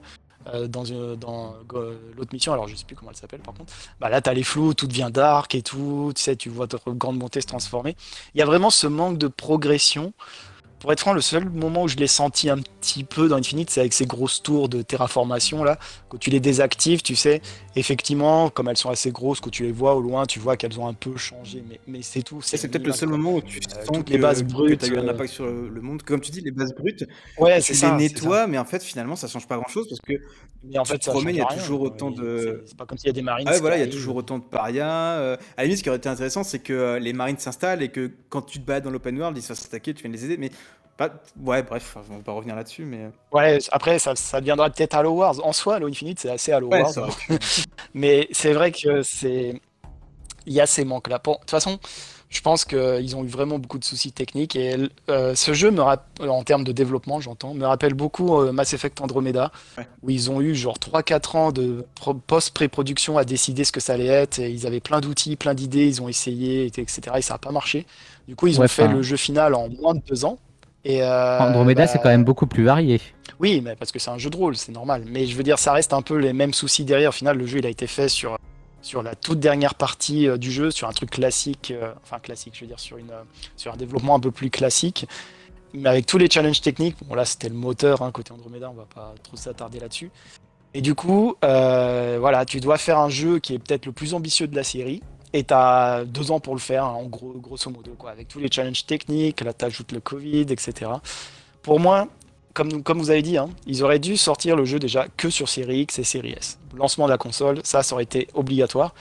Au pire, euh, tu sors la version Xbox One plus tard avec une boîte dédiée. On a déjà eu par le passé des, des jeux qui étaient incroyables euh, sur des plateformes. euh, par exemple, je pense à Half-Life 2 ou Doom 3 qui étaient des jeux PC euh, où on disait ça tournera jamais sur console. Et ils ont quand même fait un portage sur, sur la première Xbox, hein, genre six mois ou un an après, par des studios qui allaient vraiment porter le jeu correctement juste pour cette plateforme. Et je pense que pour le PC, c'était pareil, parce qu'au lancement sur PC, il y a eu pas mal de soucis. Euh, c'est vachement ambitieux de sortir un jeu sur PC, cross-gen, sur Xbox et tout. Euh, J'aimerais bien vous dire que euh, c'est une leçon que 343 euh, apprendra pour l'avenir. Le problème, c'est que bah il y a tous les tous les gens qui ont bossé sur la campagne de l'Infinite ne sont plus là. Donc, partager tous ces learnings, et il va falloir. Je pense que 343, même s'ils ils sont pas prévus de faire une campagne tout de suite, il va falloir. Oui, c'est un restart. hein. On repart à zéro avec 3 4 c'est clair. Mais c'est vrai que c'est intéressant de remettre dans le contexte du développement, parce que c'est vrai que c'est facile de critiquer, mais il faut aussi comprendre le- les challenges derrière, parce que c'est vrai que c'est important. Euh, bien sûr, ça enlève pas la qualité finale du produit ou pas, mais euh, c'est quand même important de savoir ce qui s'est passé. Mais après, c'est vrai que par contre, je m'attendais à un truc de 3-4-3, et eux, ils l'ont pas fait. Je pense que hein, dans la période de un an qu'on a eu, ils auraient pu le faire. C'est si je prends les jeux Ubisoft, les open world comme Far Cry et tout ça, ils les font évoluer assez, euh, assez, assez fréquemment, que ce soit Assassin's Creed. Ils ajoutent beaucoup de Après, contenu. non, on- des ouais, mais on peut événements, pas- des fois. sachant que l'équipe, la campagne a été licenciée, on peut pas leur reprocher de ne pas avoir mis à jour le. le, le- Oui, oui. Bah, attends, ils ont pas été licenciés avant un Mais, an. euh, en euh, fait, le a truc, c'est que pendant ce temps-là, ils ont bossé sur la campagne coop. Tu vois, en fait, la campagne coop aussi, ça, en ligne, ça a apporté beaucoup de challenges. Au final, ils ont, beaucoup de il y a eu beaucoup de trucs de performance qui devaient être faits. Enfin, l'équipe campagne. Une partie essayer un peu de pitcher qu'est-ce qui se passerait après. Il y a une, il y a une partie qui euh, parlait de, plans pour euh, les prochaines euh, missions d'Halo Infinite. T'as quand même une grosse partie qui était sur la, sur la côté tech et tout. Cet épisode, j'ai l'impression que soit je trouve des excuses à 343 Industries, soit je tire sur l'ambulance. Alors qu'en fait, j'ai quand même plutôt bien aimé cette campagne, même si sur la fin, effectivement, j'étais assez content que ça se termine. Le truc, c'est que on ressent vraiment que c'est un peu une lettre d'amour pour euh, bah, les fans de la première heure. On sent qu'ils ont enfin capturé ce que c'est l'essence des Forerunners, la grandeur. Même dans des niveaux fermés, bah, en fait, il y a une énorme liberté. Je me souviens par exemple que les Silix, bah, avec le grappin, on peut monter dessus, on peut explorer toute la salle. Et ça, c'est quelque chose que j'aurais rêvé faire dans tous les anciens Halo, mais je suis pas ex- excellent en trick de sortie de carte. Enfin, il y a vraiment cette attention du détail. Et il y a cette envie un peu d'impliquer le joueur. Je me souviens notamment où quand euh, en fait on te demande dès le début de faire une espèce de mini QTE pour insérer The Weapon dans le casque du Major. Je trouve que il y a vraiment, ils ont essayé d'avoir cette approche cinématique de la campagne. D'ailleurs, les cinématiques, on l'a déjà dit, sont extraordinaires, même si elles- ce qu'elles racontent sont pas toujours incroyables, au moins elles ont euh, le mérite d'être super bien faites et d'être vraiment bien écrites. Après, si on parle même juste de la campagne elle-même, je trouve qu'il y a eu des bonnes, euh, des bonnes idées, des bonnes nouveautés. Typiquement le côté un peu RPG où bah, on va débloquer des Spartan points pour améliorer les équipements du Major. C'est pas incroyable, mais je trouve que c'est la première fois qu'on a un peu ce- cette différenciation entre le multijoueur et la campagne, où en campagne on dit bon bah on va accepter Ouais. de donner un peu des pouvoirs euh, spéciaux. Alors, pouvoir euh, via les équipements, mais on va accepter que le Major, il a plus de possibilités que, bah, que tu en aurais en campagne. À côté, euh, bah, les bases, pareil, je critiquais que c'était un peu répétitif, mais dans le fond, j'ai beaucoup aimé euh, attaquer des bases, pouvoir les libérer, avoir des lieux de rassemblement avec les marines. Je trouve que les marines, ça a toujours été le, le petit truc qui fait qu'on s'attache à une campagne de Halo. On va avoir nos marines, on va essayer de les faire survivre. Et ça, je trouve que ça a été bien retranscrit dans Halo CE. Le problème, c'est que bah, ces marines, pareil, c'est que dans le monde ouvert. En fait, c'est- on commence pas une campagne avec des, IA à côté de nous, et du coup, je trouve qu'on se sent un peu seul. Et limite, je sais qu'ils avaient pas le temps, mais j'aurais bien aimé que plutôt que d'avoir plein de petites bases à libérer et des camps attaqués, on ait un truc un peu à la Mother Base dans Metal Gear Solid 5 où tu vas avoir une seule base, mais au fur et à mesure que tu libères des camps et tout ça, bah, tu vas avoir des marines qui viennent, qui complètent ta base, tu vas avoir ta base qui s'agrandit. Pour ceux qui ont lu euh, Halo les Flood, euh, le livre, bah, il y a l'idée de la base alpha sur le tout premier Halo. Et en fait, moi, c'est plus ça que j'aurais aimé avoir dans Halo Infinite plutôt que d'avoir plein de petites activités, plein de petites bases euh, à, libérer. Et après, je pourrais parler aussi du PVE. Il y a des très bonnes arènes PVE, que ce soit euh, dans, le, dans les premiers niveaux ou même dans les niveaux Forerunner euh, au fond de la campagne. Il y a des très bonnes arènes PVE où tu as ce qu'il faut pour armes, tu as des très bonnes IA à affronter. Enfin, tu as une. Vraiment.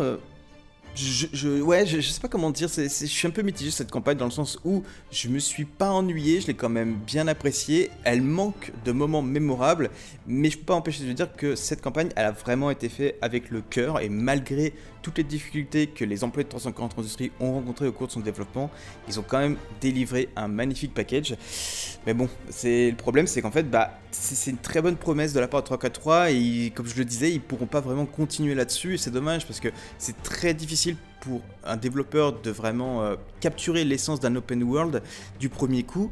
Euh, bah justement, on parlait d'Andromeda, pareil, toi, Androm- Mass Effect Andromeda, c'est un jeu qui aurait mérité un second titre dans la même veine pour capitaliser sur tous les apprentissages du premier jeu et vraiment délivrer une expérience idéale. Ouais. Je pense que pour le coup, Halo Infinite, c'est à peu près pareil. C'est un jeu qui, qui fait des bonnes choses pour une première approche de l'open world, qui fait pas tout parfait, bien entendu, mais l'équipe aurait eu emmagasiné du savoir qu'elle aurait pu peaufiner, améliorer et perfectionner pour une suite.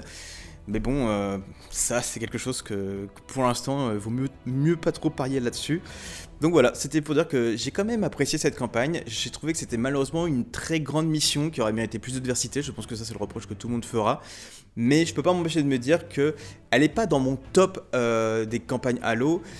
Mais je sais pas si finalement euh, je la trouve peut-être pas meilleure qu'Halo 4 dans le sens où euh, elle se rapproche un peu plus de ce que j'aurais voulu voir euh, dans Halo, dans le sens euh, la continuation de Halo après Bungie, plutôt que d'avoir ce, cette espèce de reboot de l'univers et avec Infinite ce re-re-reboot pour revenir à un côté euh, plus simple de ce qui est l'essence même de Halo, à vrai dire. Ouais, du coup, on a chacun partagé un peu notre opinion sur, cette campagne. Aurélien, si tu devais nous faire une, conclusion sur qu'est-ce qu'on retient de Halo Infinite, cette campagne deux ans plus tard? Euh, C'est un bel essai de 343 d'essayer de faire du vrai Halo euh, pour les fans. Franchement, sur ça, j'ai apprécié. Euh, je pense vraiment que s'ils avaient eu la chance de faire un Halo Infinite 2 ou la suite façon Spartanops, tu sais, en, continuant la campagne en fait, ou en réutilisant la campagne et faisant des, des extensions, enfin peu importe, il y avait plein de possibilités avec le Game Pass. Moi, j'aurais été partant. Euh, franchement, à la fin, j'étais quand même assez excité de voir la suite. C'était intéressant. On repart sur quelque chose d'un peu plus calme. Enfin, calme, je veux dire, euh, c'est pas trop à l'échelle galactique. Enfin, si, toujours, mais voilà, plus style Halo 1, Halo 2, on va dire. Tu vois, pas à l'échelle Halo 5, quoi. Donc, euh, moi, j'étais curieux et euh, c'est vraiment dommage qu'on en arrive là, parce que du coup, j'ai l'impression que ce Halo Infinite, ça sera un peu la, conclusion en elle-même, quoi. Qu'il n'y en aura peut-être pas, ça sera sûrement un bouquin. Les missions ne sont pas assez bonnes pour être mémorables, je le pense. Du coup, c'est un Halo qui va probablement tomber dans l'oubli, je pense. Euh, enfin, je veux dire, d'un point de vue des missions du jeu même. hein. Voilà, il n'est pas dans mon top 5, euh, franchement, sincèrement. C'est. C'est dommage. Mais c'était pas loin. J'insiste, franchement, ils étaient pas loin et c'est dommage qu'ils peuvent pas faire Je suis plus. quoi. Et maintenant, je vais quand même poser la question de cette seconde partie, c'est que, mettons que 340 Industries commencé, leur premier jeu, ça aurait été Halo Infinite, donc avec euh, vraiment le, jeu, euh, le respect de la direction artistique, cette approche un peu plus monde ouvert, avec une narration un peu plus proche de ce qu'est Halo. Est-ce que vous pensez que si 343 avait commencé sa carrière en faisant Halo Infinite plutôt qu'Halo 4, la licence serait aujourd'hui dans un, bah, dans un meilleur état qu'elle ne l'est aujourd'hui, euh, surtout par rapport au public et par rapport à ce qu'on peut attendre d'une licence comme Halo? Bah écoute, pour te répondre, en vrai, alors cette question, je l'ai préparée, mais c'est- c'est plutôt difficile en fait de répondre à cette question. Je pensais que ça allait être simple et te dire, ah bah oui, si, Halo Infinite est sorti en 2012 à la place d'Halo 4, ça aurait été vraiment euh, le jour et la nuit, ça aurait tout changé. Mais en fait, c'est un peu plus dur à, répondre parce que euh, l'open world en 2012, oui, ça aurait été un peu plus innovant dans le sens où c'était pas aussi commun, il y en avait déjà, il y avait, il y avait, euh, Skyrim, Far Cry 3, Far Cry 4, etc. Donc à ce niveau-là, ça aurait été quand même toujours plus frais qu'aujourd'hui, où on en a vraiment partout. Euh, L'ADA, elle aurait largement plus euh, plu et être en accord avec Halo 3, donc ça, je pense que les fans aussi auraient apprécié. Mais après, euh, est-ce que vraiment ça aurait changé la direction? Parce qu'au final, avec Halo 4 a fait quand même un gros boom, tu vois, le, Halo 4 de, 4 de 3, 4, Ils se sont vraiment imposés avec un style, avec une musique vraiment forte, un marketing vraiment fort. Certes, ça a peut-être pas trop marché sur la durée, mais je pense que Halo 4, c'est le Halo le plus marquant de 343 aujourd'hui. De, tout ce qu'ils ont fait, vraiment, je pense que les gens ils vont se souvenir de Halo 4, ils vont se souvenir de Cortana Halo 4, ils vont se souvenir de, des missions avec le didacte, parce que qu'on aime ou qu'on n'aime pas, que ça fasse Bungie ou pas, c'était vraiment une, une campagne très forte. Et euh, donc là, on parle que de la campagne, hein, pas du multijoueur. Mais je pense vraiment que c'est leur meilleure campagne en fait. quoi. Et au final, Halo 4, aujourd'hui, si je prends les trois Halo de 3-4-3, euh, c'est probablement celle que j'ai le plus rejouée. C'est celle où j'ai eu le plus de plaisir à rejouer au final en coop et autres. Et du coup, je pense que c'est celle qui va le plus marquer les gens. Donc, est-ce que, pour répondre à la question, est-ce que Halo Infinite aurait été mieux à l'époque? Ça aurait été un démarrage un peu plus doux. Peut-être qu'ils auraient pu mieux justement développer à partir de là pour avoir euh, sur le long terme euh, avoir une bonne licence stable, enfin comme ils le veuillent. Mais ça aurait peut-être pas fait un gros boom comme ils l'auraient voulu. Je pense que ça aurait été assez discret, surtout à l'époque de 2012. Il y, avait, il The Last of Us, et je crois il y avait Mass Effect 3. Il y avait quand même des gros jeux en face qui, étaient narrativement lourds, quoi, quand même. hein. C'était la mode des jeux narratifs euh, lourds. Donc si tu mets Halo Infinite avec sa narration euh, assez osef, je veux pas sans être méchant, est-ce qu'il aurait eu le poids d'Halo 4 euh, Tu vois, je, je suis pas sûr. Donc Halo 4 est sorti au bon moment. C'est juste que malheureusement c'était la mauvaise direction pour la franchise à mes yeux en termes de DA. Mais quand même, il a, il était pas loin de gagner le jeu de l'année, hein, si je me souviens bien. Preuve quand même qu'il avait vachement impressionné. Quoi. Donc je suis pas sûr qu'Halo Infinite aurait été mieux à l'époque, personnellement. Mais attendez pas. Moi, c'est un point de vue que, que je peux entendre. Vico, toi, qu'est-ce que, qu'est-ce que tu penses de cette. Moi, je suis, un- je suis aussi un peu tiraillé. J'aurais plutôt tendance quand même à dire que oui. Si, si Halo Infinite avait été Halo 4, euh, j'aurais, je pense que la, la franchise aurait pris une meilleure direction. Euh, juste pour répondre à cette question, je vais, précisément, je vais reprendre euh, un- une autre franchise euh, Xbox qui est Gears of War. Puisqu'elle a été un peu dans la même situation que Halo, c'est-à-dire que le studio qui le développait, Epic, a arrêté de développer les jeux. Xbox a créé un nouveau, enfin avait un nouveau studio tout nouveau qu'ils ont dédié à cette franchise. Et alors, ils en sont qu'au qu'au deuxième jeu pour l'instant, Gears, alors que Halo, on en est au troisième. Mais c'est un peu la même situation. Voilà, c'est un nouveau studio qui reprend une franchise de quelqu'un d'autre. Et Rod Ferguson, qui donc euh, dirigeait euh, les Gears euh, avant de partir maintenant chez Blizzard et, Diablo, il avait dit un truc très intéressant. Il avait dit que pour le premier jeu, on veut gagner votre confiance. Et pour le deuxième jeu, on veut, on veut tenter des nouvelles choses. Et, et je trouve que c'est c'est dommage que 343 n'ait pas tenté de faire ça. Alors, Gears n'a pas tout réussi totalement de le faire, hein, mais au moins la mentalité, elle, était là. Ils l'ont fait dans l'autre sens, en fait, si tu prends ton code 3. C'est-à-dire qu'ils ont. Ils ont... ah, euh, en gros, ce que je comprends, c'est Gears 4, c'était un peu un Gears 3. Enfin, genre, c'était très fidèle, ça prenait pas de risques. Et Gears 5 a pris des risques. Et 343 a peut-être fait l'inverse par rapport à ce que tu dis. C'est-à-dire qu'ils ont, euh, dès le début, pris des risques avec Halo 4 qui changeait complètement la donne. Et Halo Infinite, finalement, c'est peut-être plus safe. Alors, si ça avait été dans l'autre sens, ça collerait, peut-être plus à ce qu'a fait Gears ou pas du tout. Bah, c'est- ce que je veux dire pour Halo, c'est-à-dire que s'ils avaient directement eu Halo Infinite à la place de Halo 4, qui avait effectivement, comme disait euh, Aurélien, et je pense que c'est le point un peu principal, c'est la question de la direction artistique, qui Halo Infinite est beaucoup plus proche de ce qu'on connaissait avant. S'ils avaient commencé par ça, ça aurait, à mon avis, été plus simple de s'introduire dans une nouvelle, euh, dans une nouvelle trilogie où, après des nouvelles choses auraient été amenées. Parce que Halo Infinite, il y a très peu de nouvelles choses. C'est-à-dire que y a, on a enlevé les Prométhéens, on a enlevé euh, énormément de choses. Euh, C'est une histoire très intimiste, il y a très peu de personnages. Alors qu'Halo 4, ils ont introduit je ne sais pas combien de personnages, c'est beaucoup plus Ouais, épique, c'est beaucoup plus grand. Normalement, Halo 4, ça aurait été, ça aurait été l'épisode d'après, si tu veux. Même si on regarde Star Wars, série, euh, For Warning to Dawn et tous ces trucs-là, il y avait vraiment un marketing assez incroyable hein, sur Halo 4. oui, c'est vrai, c'était vraiment une, une façon différente de faire euh, à ce moment-là. Et je pense qu'ils ont, ils sont allés trop vite, trop vite, trop loin, alors qu'Halo Infinite était beaucoup plus dans l'esprit, ce qui aurait permis de faire, ce- ce qui aurait permis de faire cette transition un peu mieux. C'est comme avec Star Wars, juste pour finir, c'est comme avec Star Wars. Le, le Star Wars 7, il a marché parce qu'en fait, euh, c'était complètement une reprise de, des anciens Star Wars. Et c'est que à partir du 8 où ils ont tenté euh, de faire autre chose. Alors, euh, ça plaît ou ça plaît pas. euh. Ouais, alors, ouais, ouais. Ne, ne, ne commençons pas le sujet Star Wars parce que je connais Aurélien. Ça... Non, non, ouais, Le, honnêtement, le- le dernier mais- enregistrement, il est, il est parti en sucette, mais alors celui-ci risque de partir en plus. donc Ne n'évoque surtout pas Star Wars. Ouh là là, on parle de The Last Jedi là. Ouais, Non, mais tu vois ce que je veux dire par rapport au Star Wars parle 7, pas. tu vois. Vas-y, continue, mais. On n'en parle pas, c'était juste pour l'exemple. Pour, euh, pour sauter sur ce que tu dis, Vico, justement, ça c'est c'est vraiment un bon point, je trouve. Pour moi, l'erreur, c'est pas Halo 4 euh, ou Halo Infinite, c'est pas le début ou la fin. C'est en fait, c'est toujours le milieu, c'est Halo 5 en fait.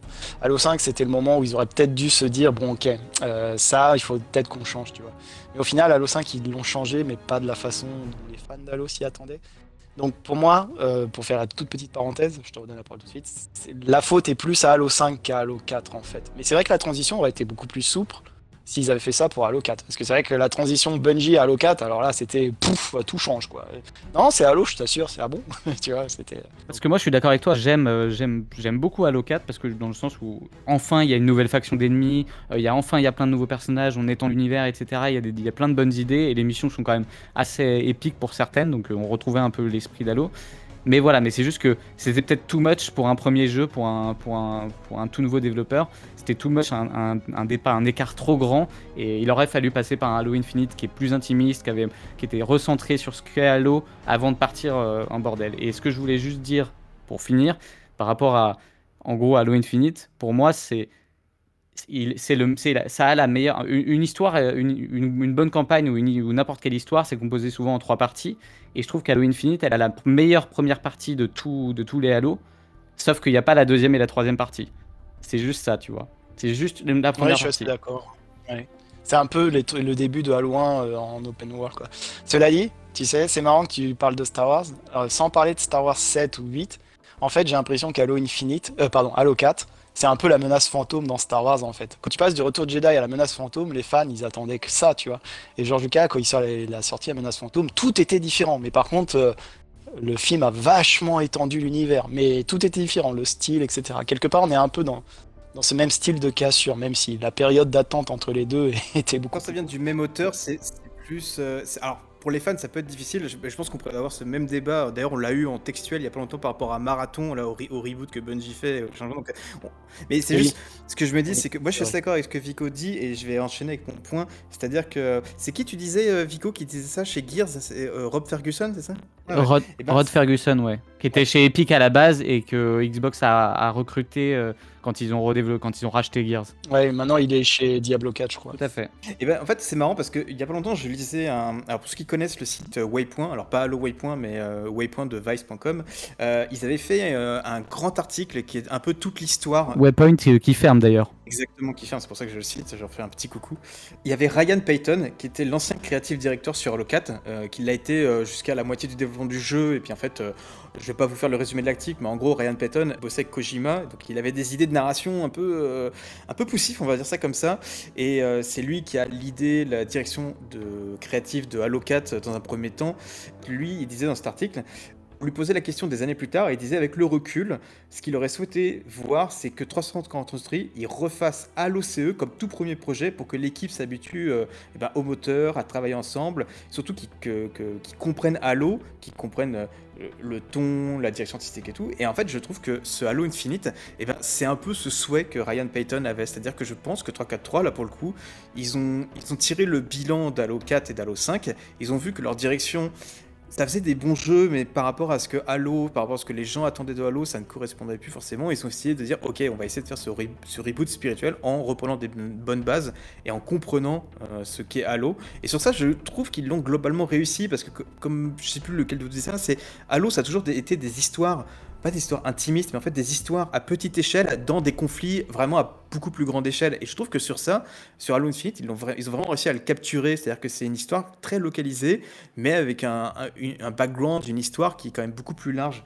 Et à côté de ça, pourquoi je, en fait, pourquoi je vous ai posé cette question de est-ce que Halo Infinite c'est un bon Halo 4 C'est parce qu'en fait, les thèmes évoqués dans Infinite, ils me font personnellement en tout cas beaucoup penser à ceux qui étaient dans, bah, dans Halo 4, c'est-à-dire euh, savoir dire au revoir, euh, la perte des compagnons, euh, explorer l'humanité du Major, accepter les échecs. En fait, ça, je trouve que c'est des thèmes qu'on retrouve vraiment dans Halo, Halo Infinite, avec le Major qui, qui à ce moment très humain, avec le pilote où il lui dit bah, On est humain, on commet tous des échecs, moi aussi.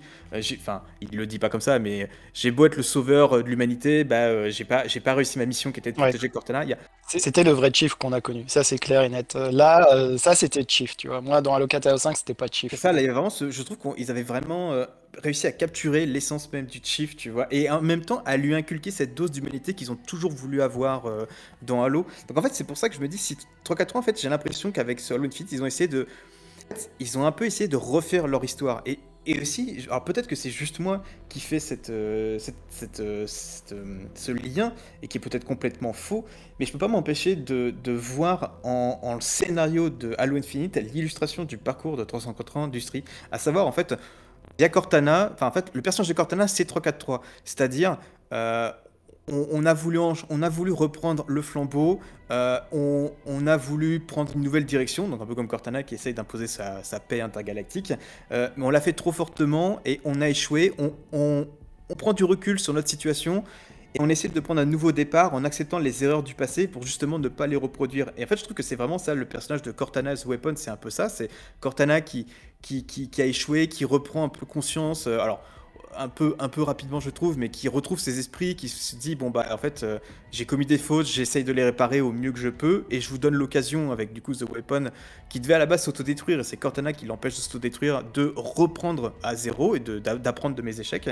Et à côté, on a euh, ce côté fin de vie, euh, réflexion sur la trace laissée par son passage avant la disparition, justement avec Escaroom et puis le Major. Et je trouve, je trouve vraiment que c'est un peu une. Je, je Peut-être que c'est juste moi, mais j'ai vraiment l'impression que 343 s'est dit on va prendre l'histoire de notre scénario, et, enfin de notre studio, pardon, et on va en faire un scénario, et ça donne Halo Infinite. C'est vraiment ce côté. On apprend de ce qu'on a voulu faire avec Halo 4 et Halo 5. C'était certainement pas. C'était peut-être pas ce qu'il fallait faire pour Halo. On a retenu la leçon et maintenant on va essayer de reprendre sur des très bonnes bases. Et je trouve que sur ça, en fait, ils, ont réussi. Mais c'est dommage qu'il y a eu tous ces challenges à côté dont on a déjà parlé qui ont fait que bah, Halo Infinite c'est quand même euh, plutôt bien cassé la gueule, que ça a résulté dans euh, le licenciement euh, du, plus d'une centaine de personnes au studio, avec les licenciements, plein de départs volontaires, et que bah, du coup fait on se retrouve avec un studio qui, et bah, qui reprend de tout à zéro, mais en fait en 10 ans qui a pas réussi à atteindre leur propre objectif et qui en même temps s'apprêtait à faire un, redémarrage sur des bonnes bases et qui ne va pas pouvoir le faire quoi. Non, je suis assez d'accord avec toi. C'est vrai qu'il y a un parallèle évident. Je pense pas que c'était volontaire, mais euh, en tout cas, c'est clair qu'il y a un parallèle évident. C'est euh, comment dire, c'est un peu ça. Je dois avouer, c'est un peu ça. De toute façon, Halo Infinite, c'est un peu un soft reboot euh, de, de la licence et des jeux. C'est comment repartir sur des bonnes bases. Et 343, c'était un peu ça aussi, parce que le 343 de Halo Infinite, c'est pas le même qu'on a eu à l'époque d'Halo 5, ni de Halo 4. hein.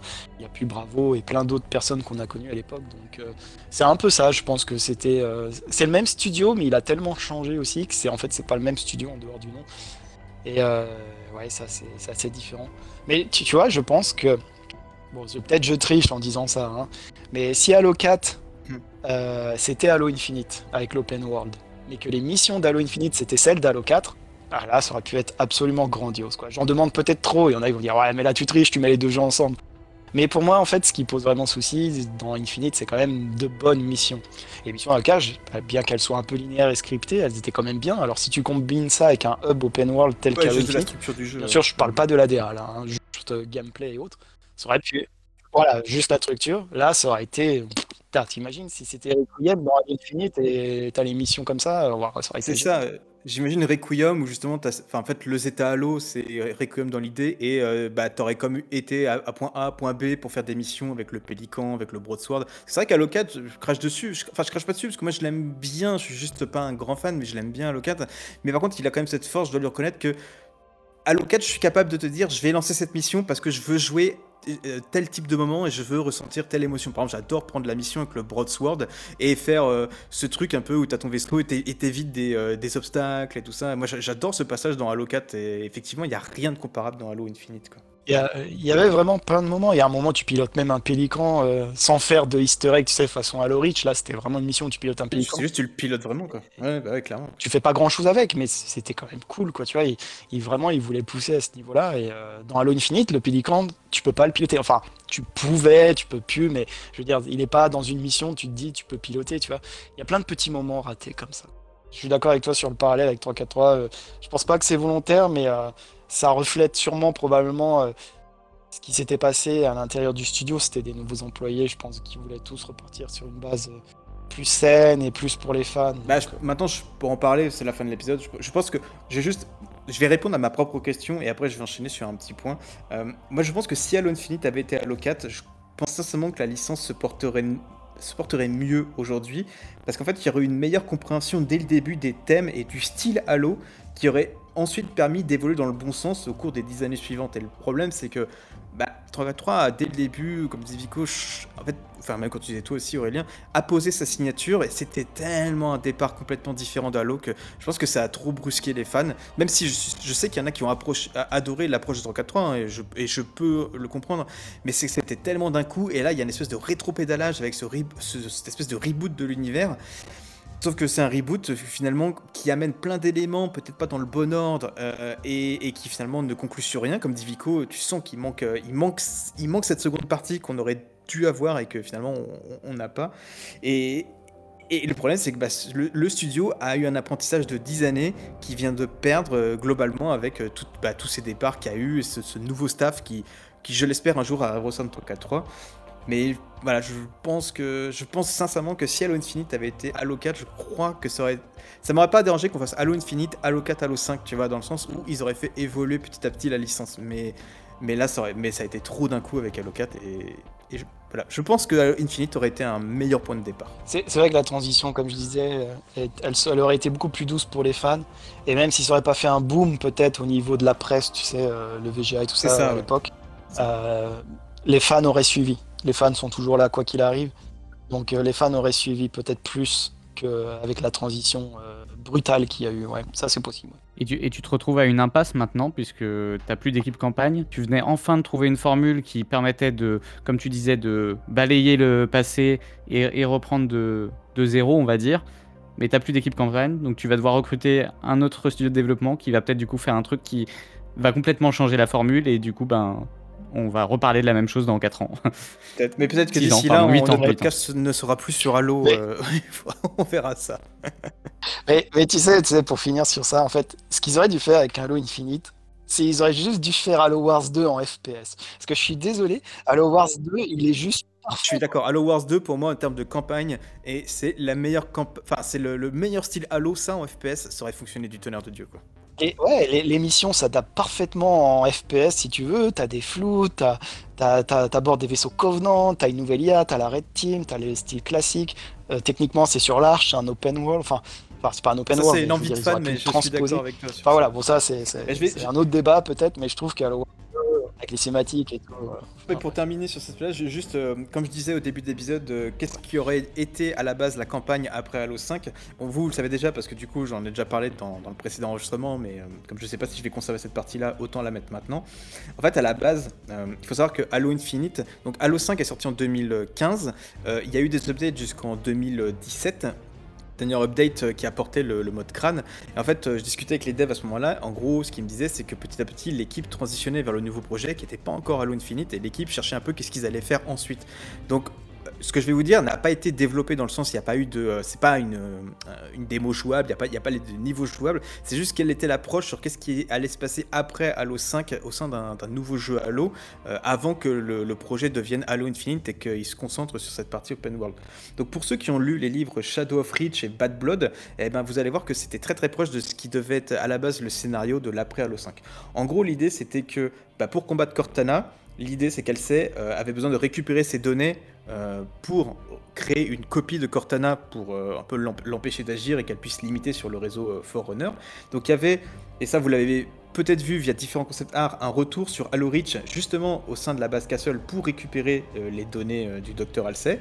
Sur place, il y avait du coup une confrontation avec les parias qui, eux, avaient pris place sur Reach et qui affrontaient les colos locaux pour euh, prendre possession du, portail. Parce que oui, comme sur la Terre, il y a un portail euh, sur Halo Reach qui menait à l'Arche.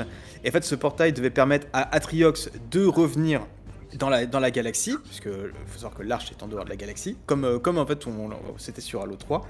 Euh, et du coup, ça faisait le lien entre Halo Wars 2 et euh, ce nouveau Halo. Euh, ensuite, il y avait la conception de cette nouvelle IA, The Weapon, grâce aux données récupérées, et il y avait la détection du lieu de résidence de Cortana, donc l'installation 07, le, le Zeta. Et ben dans ce là il y avait l'équipe de Buck qui euh, allait sur d'autres planètes pour rechercher des technologies pour justement se masquer des entités, les, Created, euh, et qui du coup essayaient de récupérer des, des- technologies Forerunner pour combattre Cortana directement et masquer leur présence. Et l'idée à la fin, c'était justement de débarquer sur le Halo Zeta, de confronter à la fois les parias et du coup les, entités euh, de Cortana, donc certainement les, comment on appelle ça, les, Prométhéens, Euh, et c'était de terminer la campagne en déployant The Weapon et de mettre fin à, en fait, à Cortana, de lui dire au revoir et de, mettre fin à l'arc des entités. Et ce scénario, s'il avait été développé en jouable, je pense que il aurait potentiellement permis à 343 de clore euh, l'arc qu'ils avaient conclu euh, enfin qu'ils avaient ouvert et du coup euh, de, conclure avec ça, et de se laisser la porte ouverte sur bah, qu'est-ce que c'est maintenant Halo après, euh, après cette, cette- cet arc qu'on a ouvert et qu'on a décidé de fermer? Je pense que ça aurait pu leur permettre d'avoir une campagne plus linéaire, d'ouvrir sur ce côté un peu open world avec le Zeta Halo à la fin, dans le côté on va, on va revenir sur des Halo et les explorer, euh, et de d'avoir cette approche campagne plus linéaire. Quoi. Et donc je vous, je sais pas ce que vous en pensez, mais moi quand je discutais avec les devs et qui me disaient que globalement qu'il y avait dans ces deux livres, plus la, la, fin qui aurait pu être sur le Halo Zeta, ben, je me dis que ça aurait fait une bonne campagne. Enfin, dans, dans l'idée, je pense que ce retour sur Reach, euh, euh, réussir à combattre Cortana directement et terminer sur le Zeta, je pense que ça aurait pu être une bonne conclusion de, de l'arc euh, entamé par 343. Quoi. Ouais, je suis assez d'accord. Je, je pense que peut-être qu'ils auraient dû faire un jeu plus classique euh, encore cette fois-ci. Peut-être l'open world qu'ils auraient dû le faire après, justement. Là, il y aurait eu vraiment cette transition entre les deux. Ça aurait été plus sympa. Le fait de revenir sur Reach, euh, sur la base euh, Sword ou, ou Castle. Enfin, je sais plus si c'est Sword ou Castle dans, dans l'artwork, mais je l'ai. Ouais, c'est la base. ouais, c'est Sword, je crois. Putain, merde, tu me mets le doute là. Ouais, il y, a les- il y a les deux, mais de toute façon, peu importe. C'est voilà. C'est vrai que c'était assez cool de voir ça, de voir d'autres planètes. Euh, c'est vrai que ça, c'est un point que j'ai pas mentionné, mais les fans de Halo 5 et 4, enfin de, de la saga Harry Clemmer, la trilogie qui n'a pas, qui n'existe plus, on leur a volé un peu leur Halo 3. Et sur ça, je peux comprendre qu'ils étaient. C'est un peu ça, tu vois. Je dis que eux, ils ont. Moi, je suis pas fan de ce que 343 a fait avec Halo 4 Halo 5 niveau scénario, mais je sais que certains le sont vraiment. Et je me dis, c'est triste pour eux parce qu'ils n'ont pas eu leur Halo 3 comme nous on a pu l'avoir, comme tu dis. Et à côté, eh ben, nous, on, on a eu euh, un espèce de reboot, euh, mais qui fonctionne pas non plus totalement. Donc euh, finalement, personne n'est satisfait par, euh, par, ce qui s'est- par ce qui est délivré. Quoi. Ouais, ouais. C'est sûr que moi, je dirais toujours d'aller au bout de ses idées. Même, même si elles sont mauvaises, d'aller au bout de ses idées. Je dis pas qu'elles sont mauvaises là, mais ils, ils auraient dû aller jusqu'au bout de leur truc. Euh, parce que personne n'est content du coup. Bah, non, mais je, suis assez d'accord avec toi, mais le problème c'est que Halo 4, ils, avaient cette idée forte de tuer Cortana, finalement ils sont revenus dessus parce qu'ils ont vu que ça plaisait pas avec Cortana qui revient, donc ça. En fait, 343, à chaque fois, ils, ils- commencent des nouveaux arcs, ils les terminent pas vraiment, ou ils les terminent dans des bouquins, il y a vraiment ce... Ouais, c'est- c'est- je pense que c'est une approche que 343 a que, que moi personnellement je suis pas fan au global, donc... euh, Peut-être qu'il est temps aussi que, Halo s'arrête, hein, ce sera certainement un thème d'un autre épisode, mais je pense Non. moi je pense qu'il est temps que Halo s'arrête. quoi. Non, moi, je, moi, je crois, je, je crois que je l'ai déjà dit dans, dans un précédent podcast. Tu vois, je vais pas trop entrer dans les détails. Je pense pas que Halo a besoin de s'arrêter, mais ils ont besoin de spin-off en fait. Ils devraient peut-être un peu euh, voir un peu ce qui se passe ailleurs. Halo Wars marchait bien, enfin, tu sais, même commercialement, je crois que c'était pas mal. hein. Donc, euh, on a vu tous, je pense, les concepts de Halo Wars 3 où on avait carrément des batailles spatiales et tout, ça donnait vachement envie. Euh, et tu peux faire euh, des spin-offs sur Harvest, ou d'autres ODST, durant la guerre de Halo 2, enfin, euh, où tu joues même euh, des, des, des Covenants, tu peux te faire un jeu d'action, un jeu de rôle, un RPG, enfin, il y a tellement de possibilités. Pourquoi vous vous limitez tout le temps juste à de chiffres, quoi, pour tout mettre en plus, tu sais, pour satisfaire tous les fans sans exception, c'est qu'un jeu. Faites plus de spin-off, ouvrez ça à des studios, euh, un peu comme Star Wars fait maintenant, tu vois. Il y a qui fait des jeux solo, un autre qui fait un jeu multi, un autre qui fait un open world. Mm. Pour moi, Halo, ça devrait être ça, quoi. Soit un Halo Mass Effect, soit un Halo Tactics comme Gears Tactics. Ça, c'était pas mal. Ouais, bah, tout, franchement. Même un Halo Kart, hein, aussi ridicule que ça puisse paraître. Euh, moi, je serais pour. Tu, tu prends, tu sais, tu mets des, tu, tu fais des, des, euh, tu mets les avatars en forme de chibi-like avec des grosses têtes. Genre, moi, je prends euh, Tartarus ou Atriox, euh, tu lui mets un Ghost et. euh, Enfin, je sais pas, tu, ils avaient montré le jeu Mega Bloks, tout le monde a adoré, quoi, tu vois. euh, je veux dire, c'est ouf que ça soit pas sorti, ça.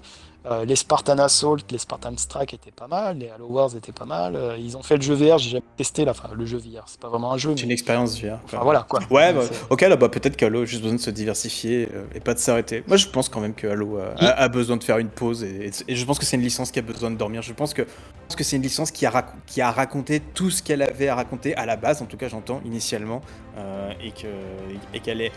Je, Oui, sur ça, je pense que, honnêtement, je pense que c'est même un peu comme Gears, tu vois. Gears, je suis pas un immense connaisseur, donc peut-être que s'il y a des fans, ils vont, ils vont peut-être me tuer, peut-être que Vico a envie de le faire, mais je pense que Gears, c'est un peu pareil, tu vois. Quand on a vu les concepts que, Cliff Bleszinski a balancé, de ce qu'il pensait faire après Gears 3, et ben tu sens que c'est le, même auteur et qui, qui, s- qui connaît les codes de la série et qui l'emmène vers autre chose qui est intéressant.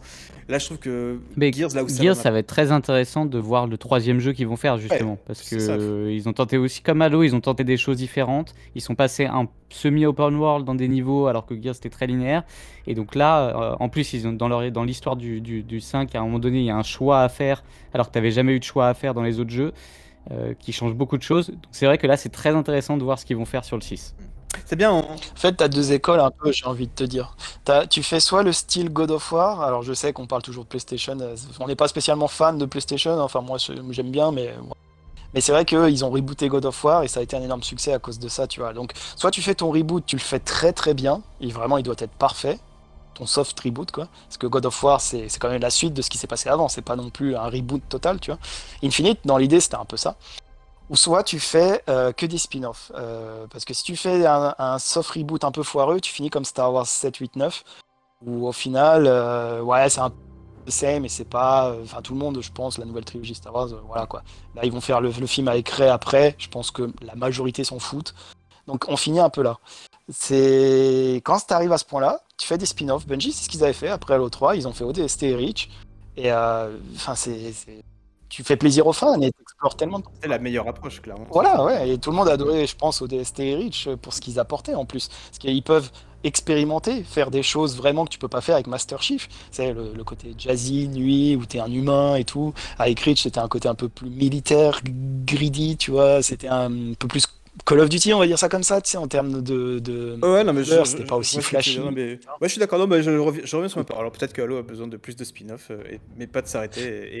Et, on, on- on verra, on verra ça tard pour un autre épisode. Ouais, Alors, après maintenant, c'est un peu difficile euh, à répondre à cette question. Mm. ça.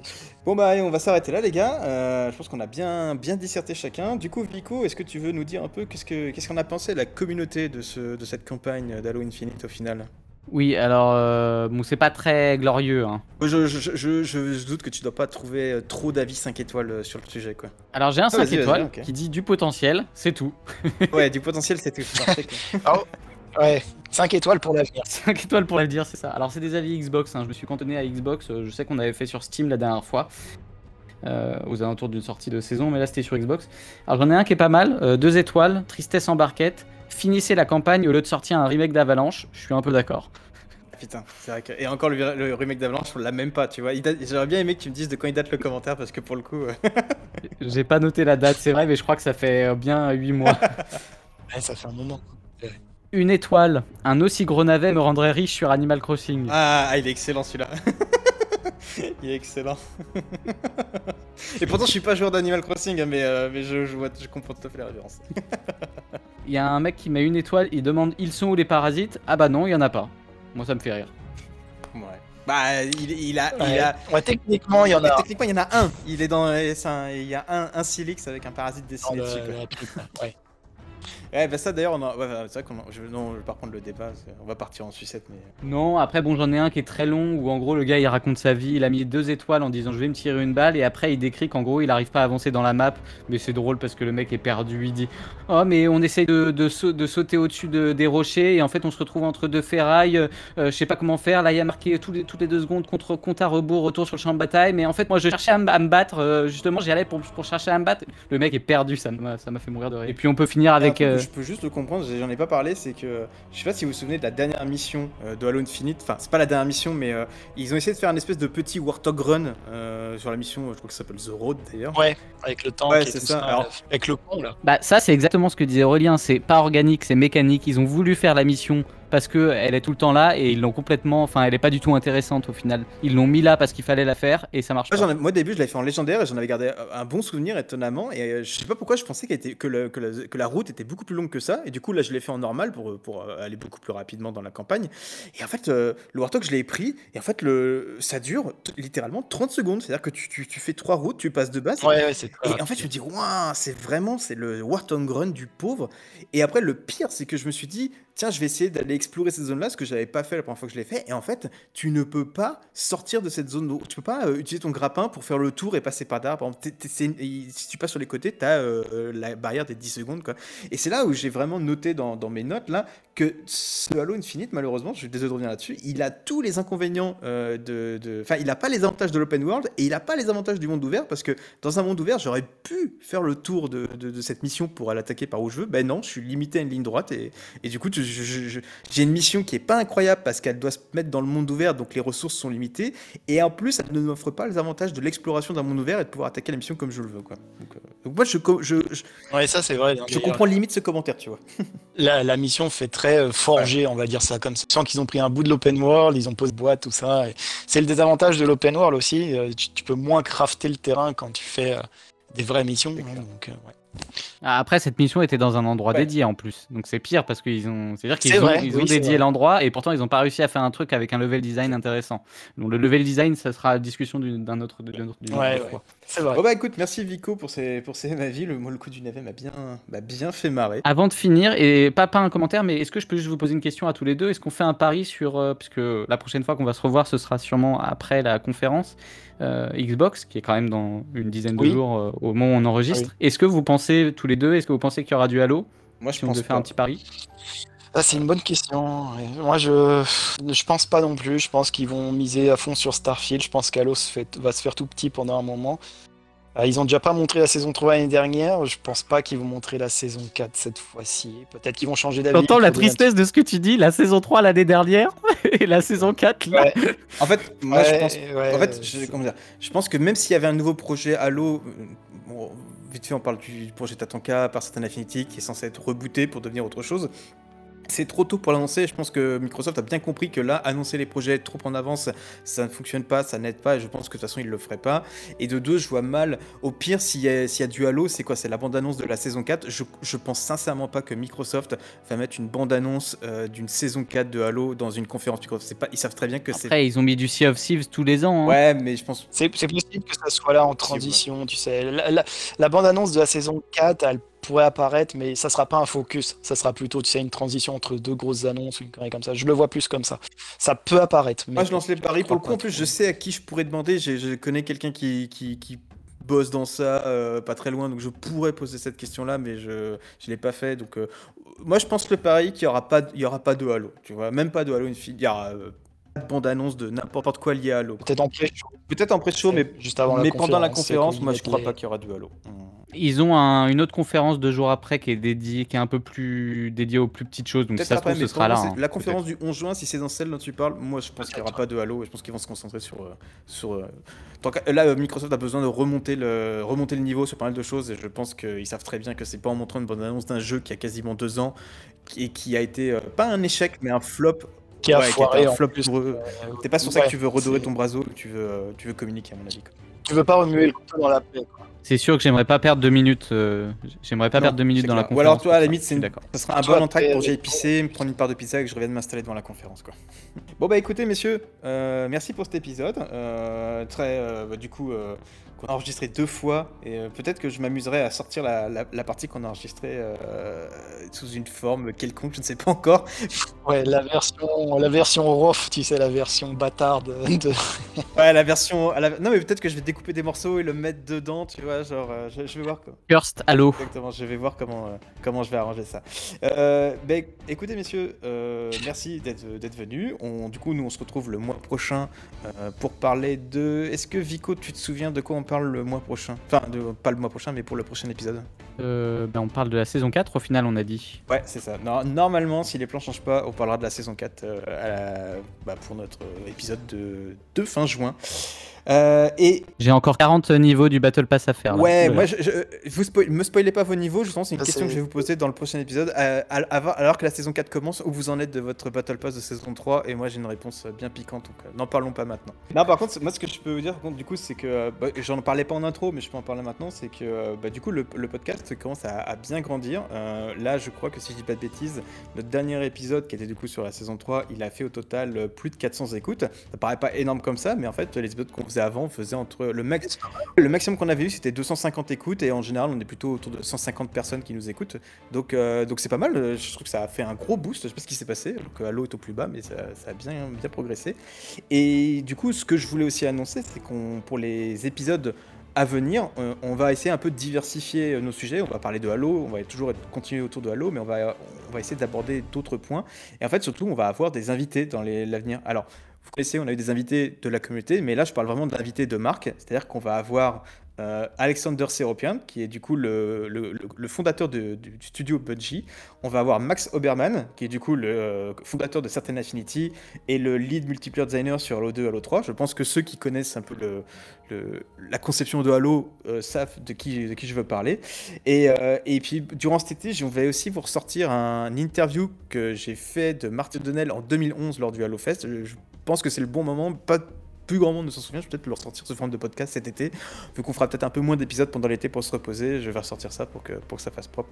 Donc voilà, donc on a quand même euh, des beaux, euh, des beaux sujets à aborder à l'avenir, et, euh, et moi je suis très très content de pouvoir recevoir des invités de cette qualité sur le podcast. Et je peux d'ores et déjà vous dire, sans balancer les noms, qu'on a contacté d'autres personnes liées à Halo qui sont très connues à communauté et qui sont plutôt chauds pour rejoindre euh, le podcast et discuter avec nous le temps d'un épisode. Donc voilà, sur ces belles paroles, eh ben, je pense qu'on va s'arrêter là. Et, euh, eh ben, je vous remercie encore euh, de votre participation, les gars. Je remercie encore toutes celles et ceux qui nous écoutent. N'hésitez toujours pas à nous dire ce que, ce que vous pensez de nos épisodes. Ça fait toujours plaisir de recevoir vos messages et, et puis de pouvoir euh, améliorer le- nos enregistrements. Et puis bah, moi, je vous dis euh, rendez-vous euh, à la prochaine pour, pour un nouvel épisode euh, de l'équipe en peignoir. Bisous tout le monde. Jouez à Planet of Lana. Au revoir. Ciao. Ciao.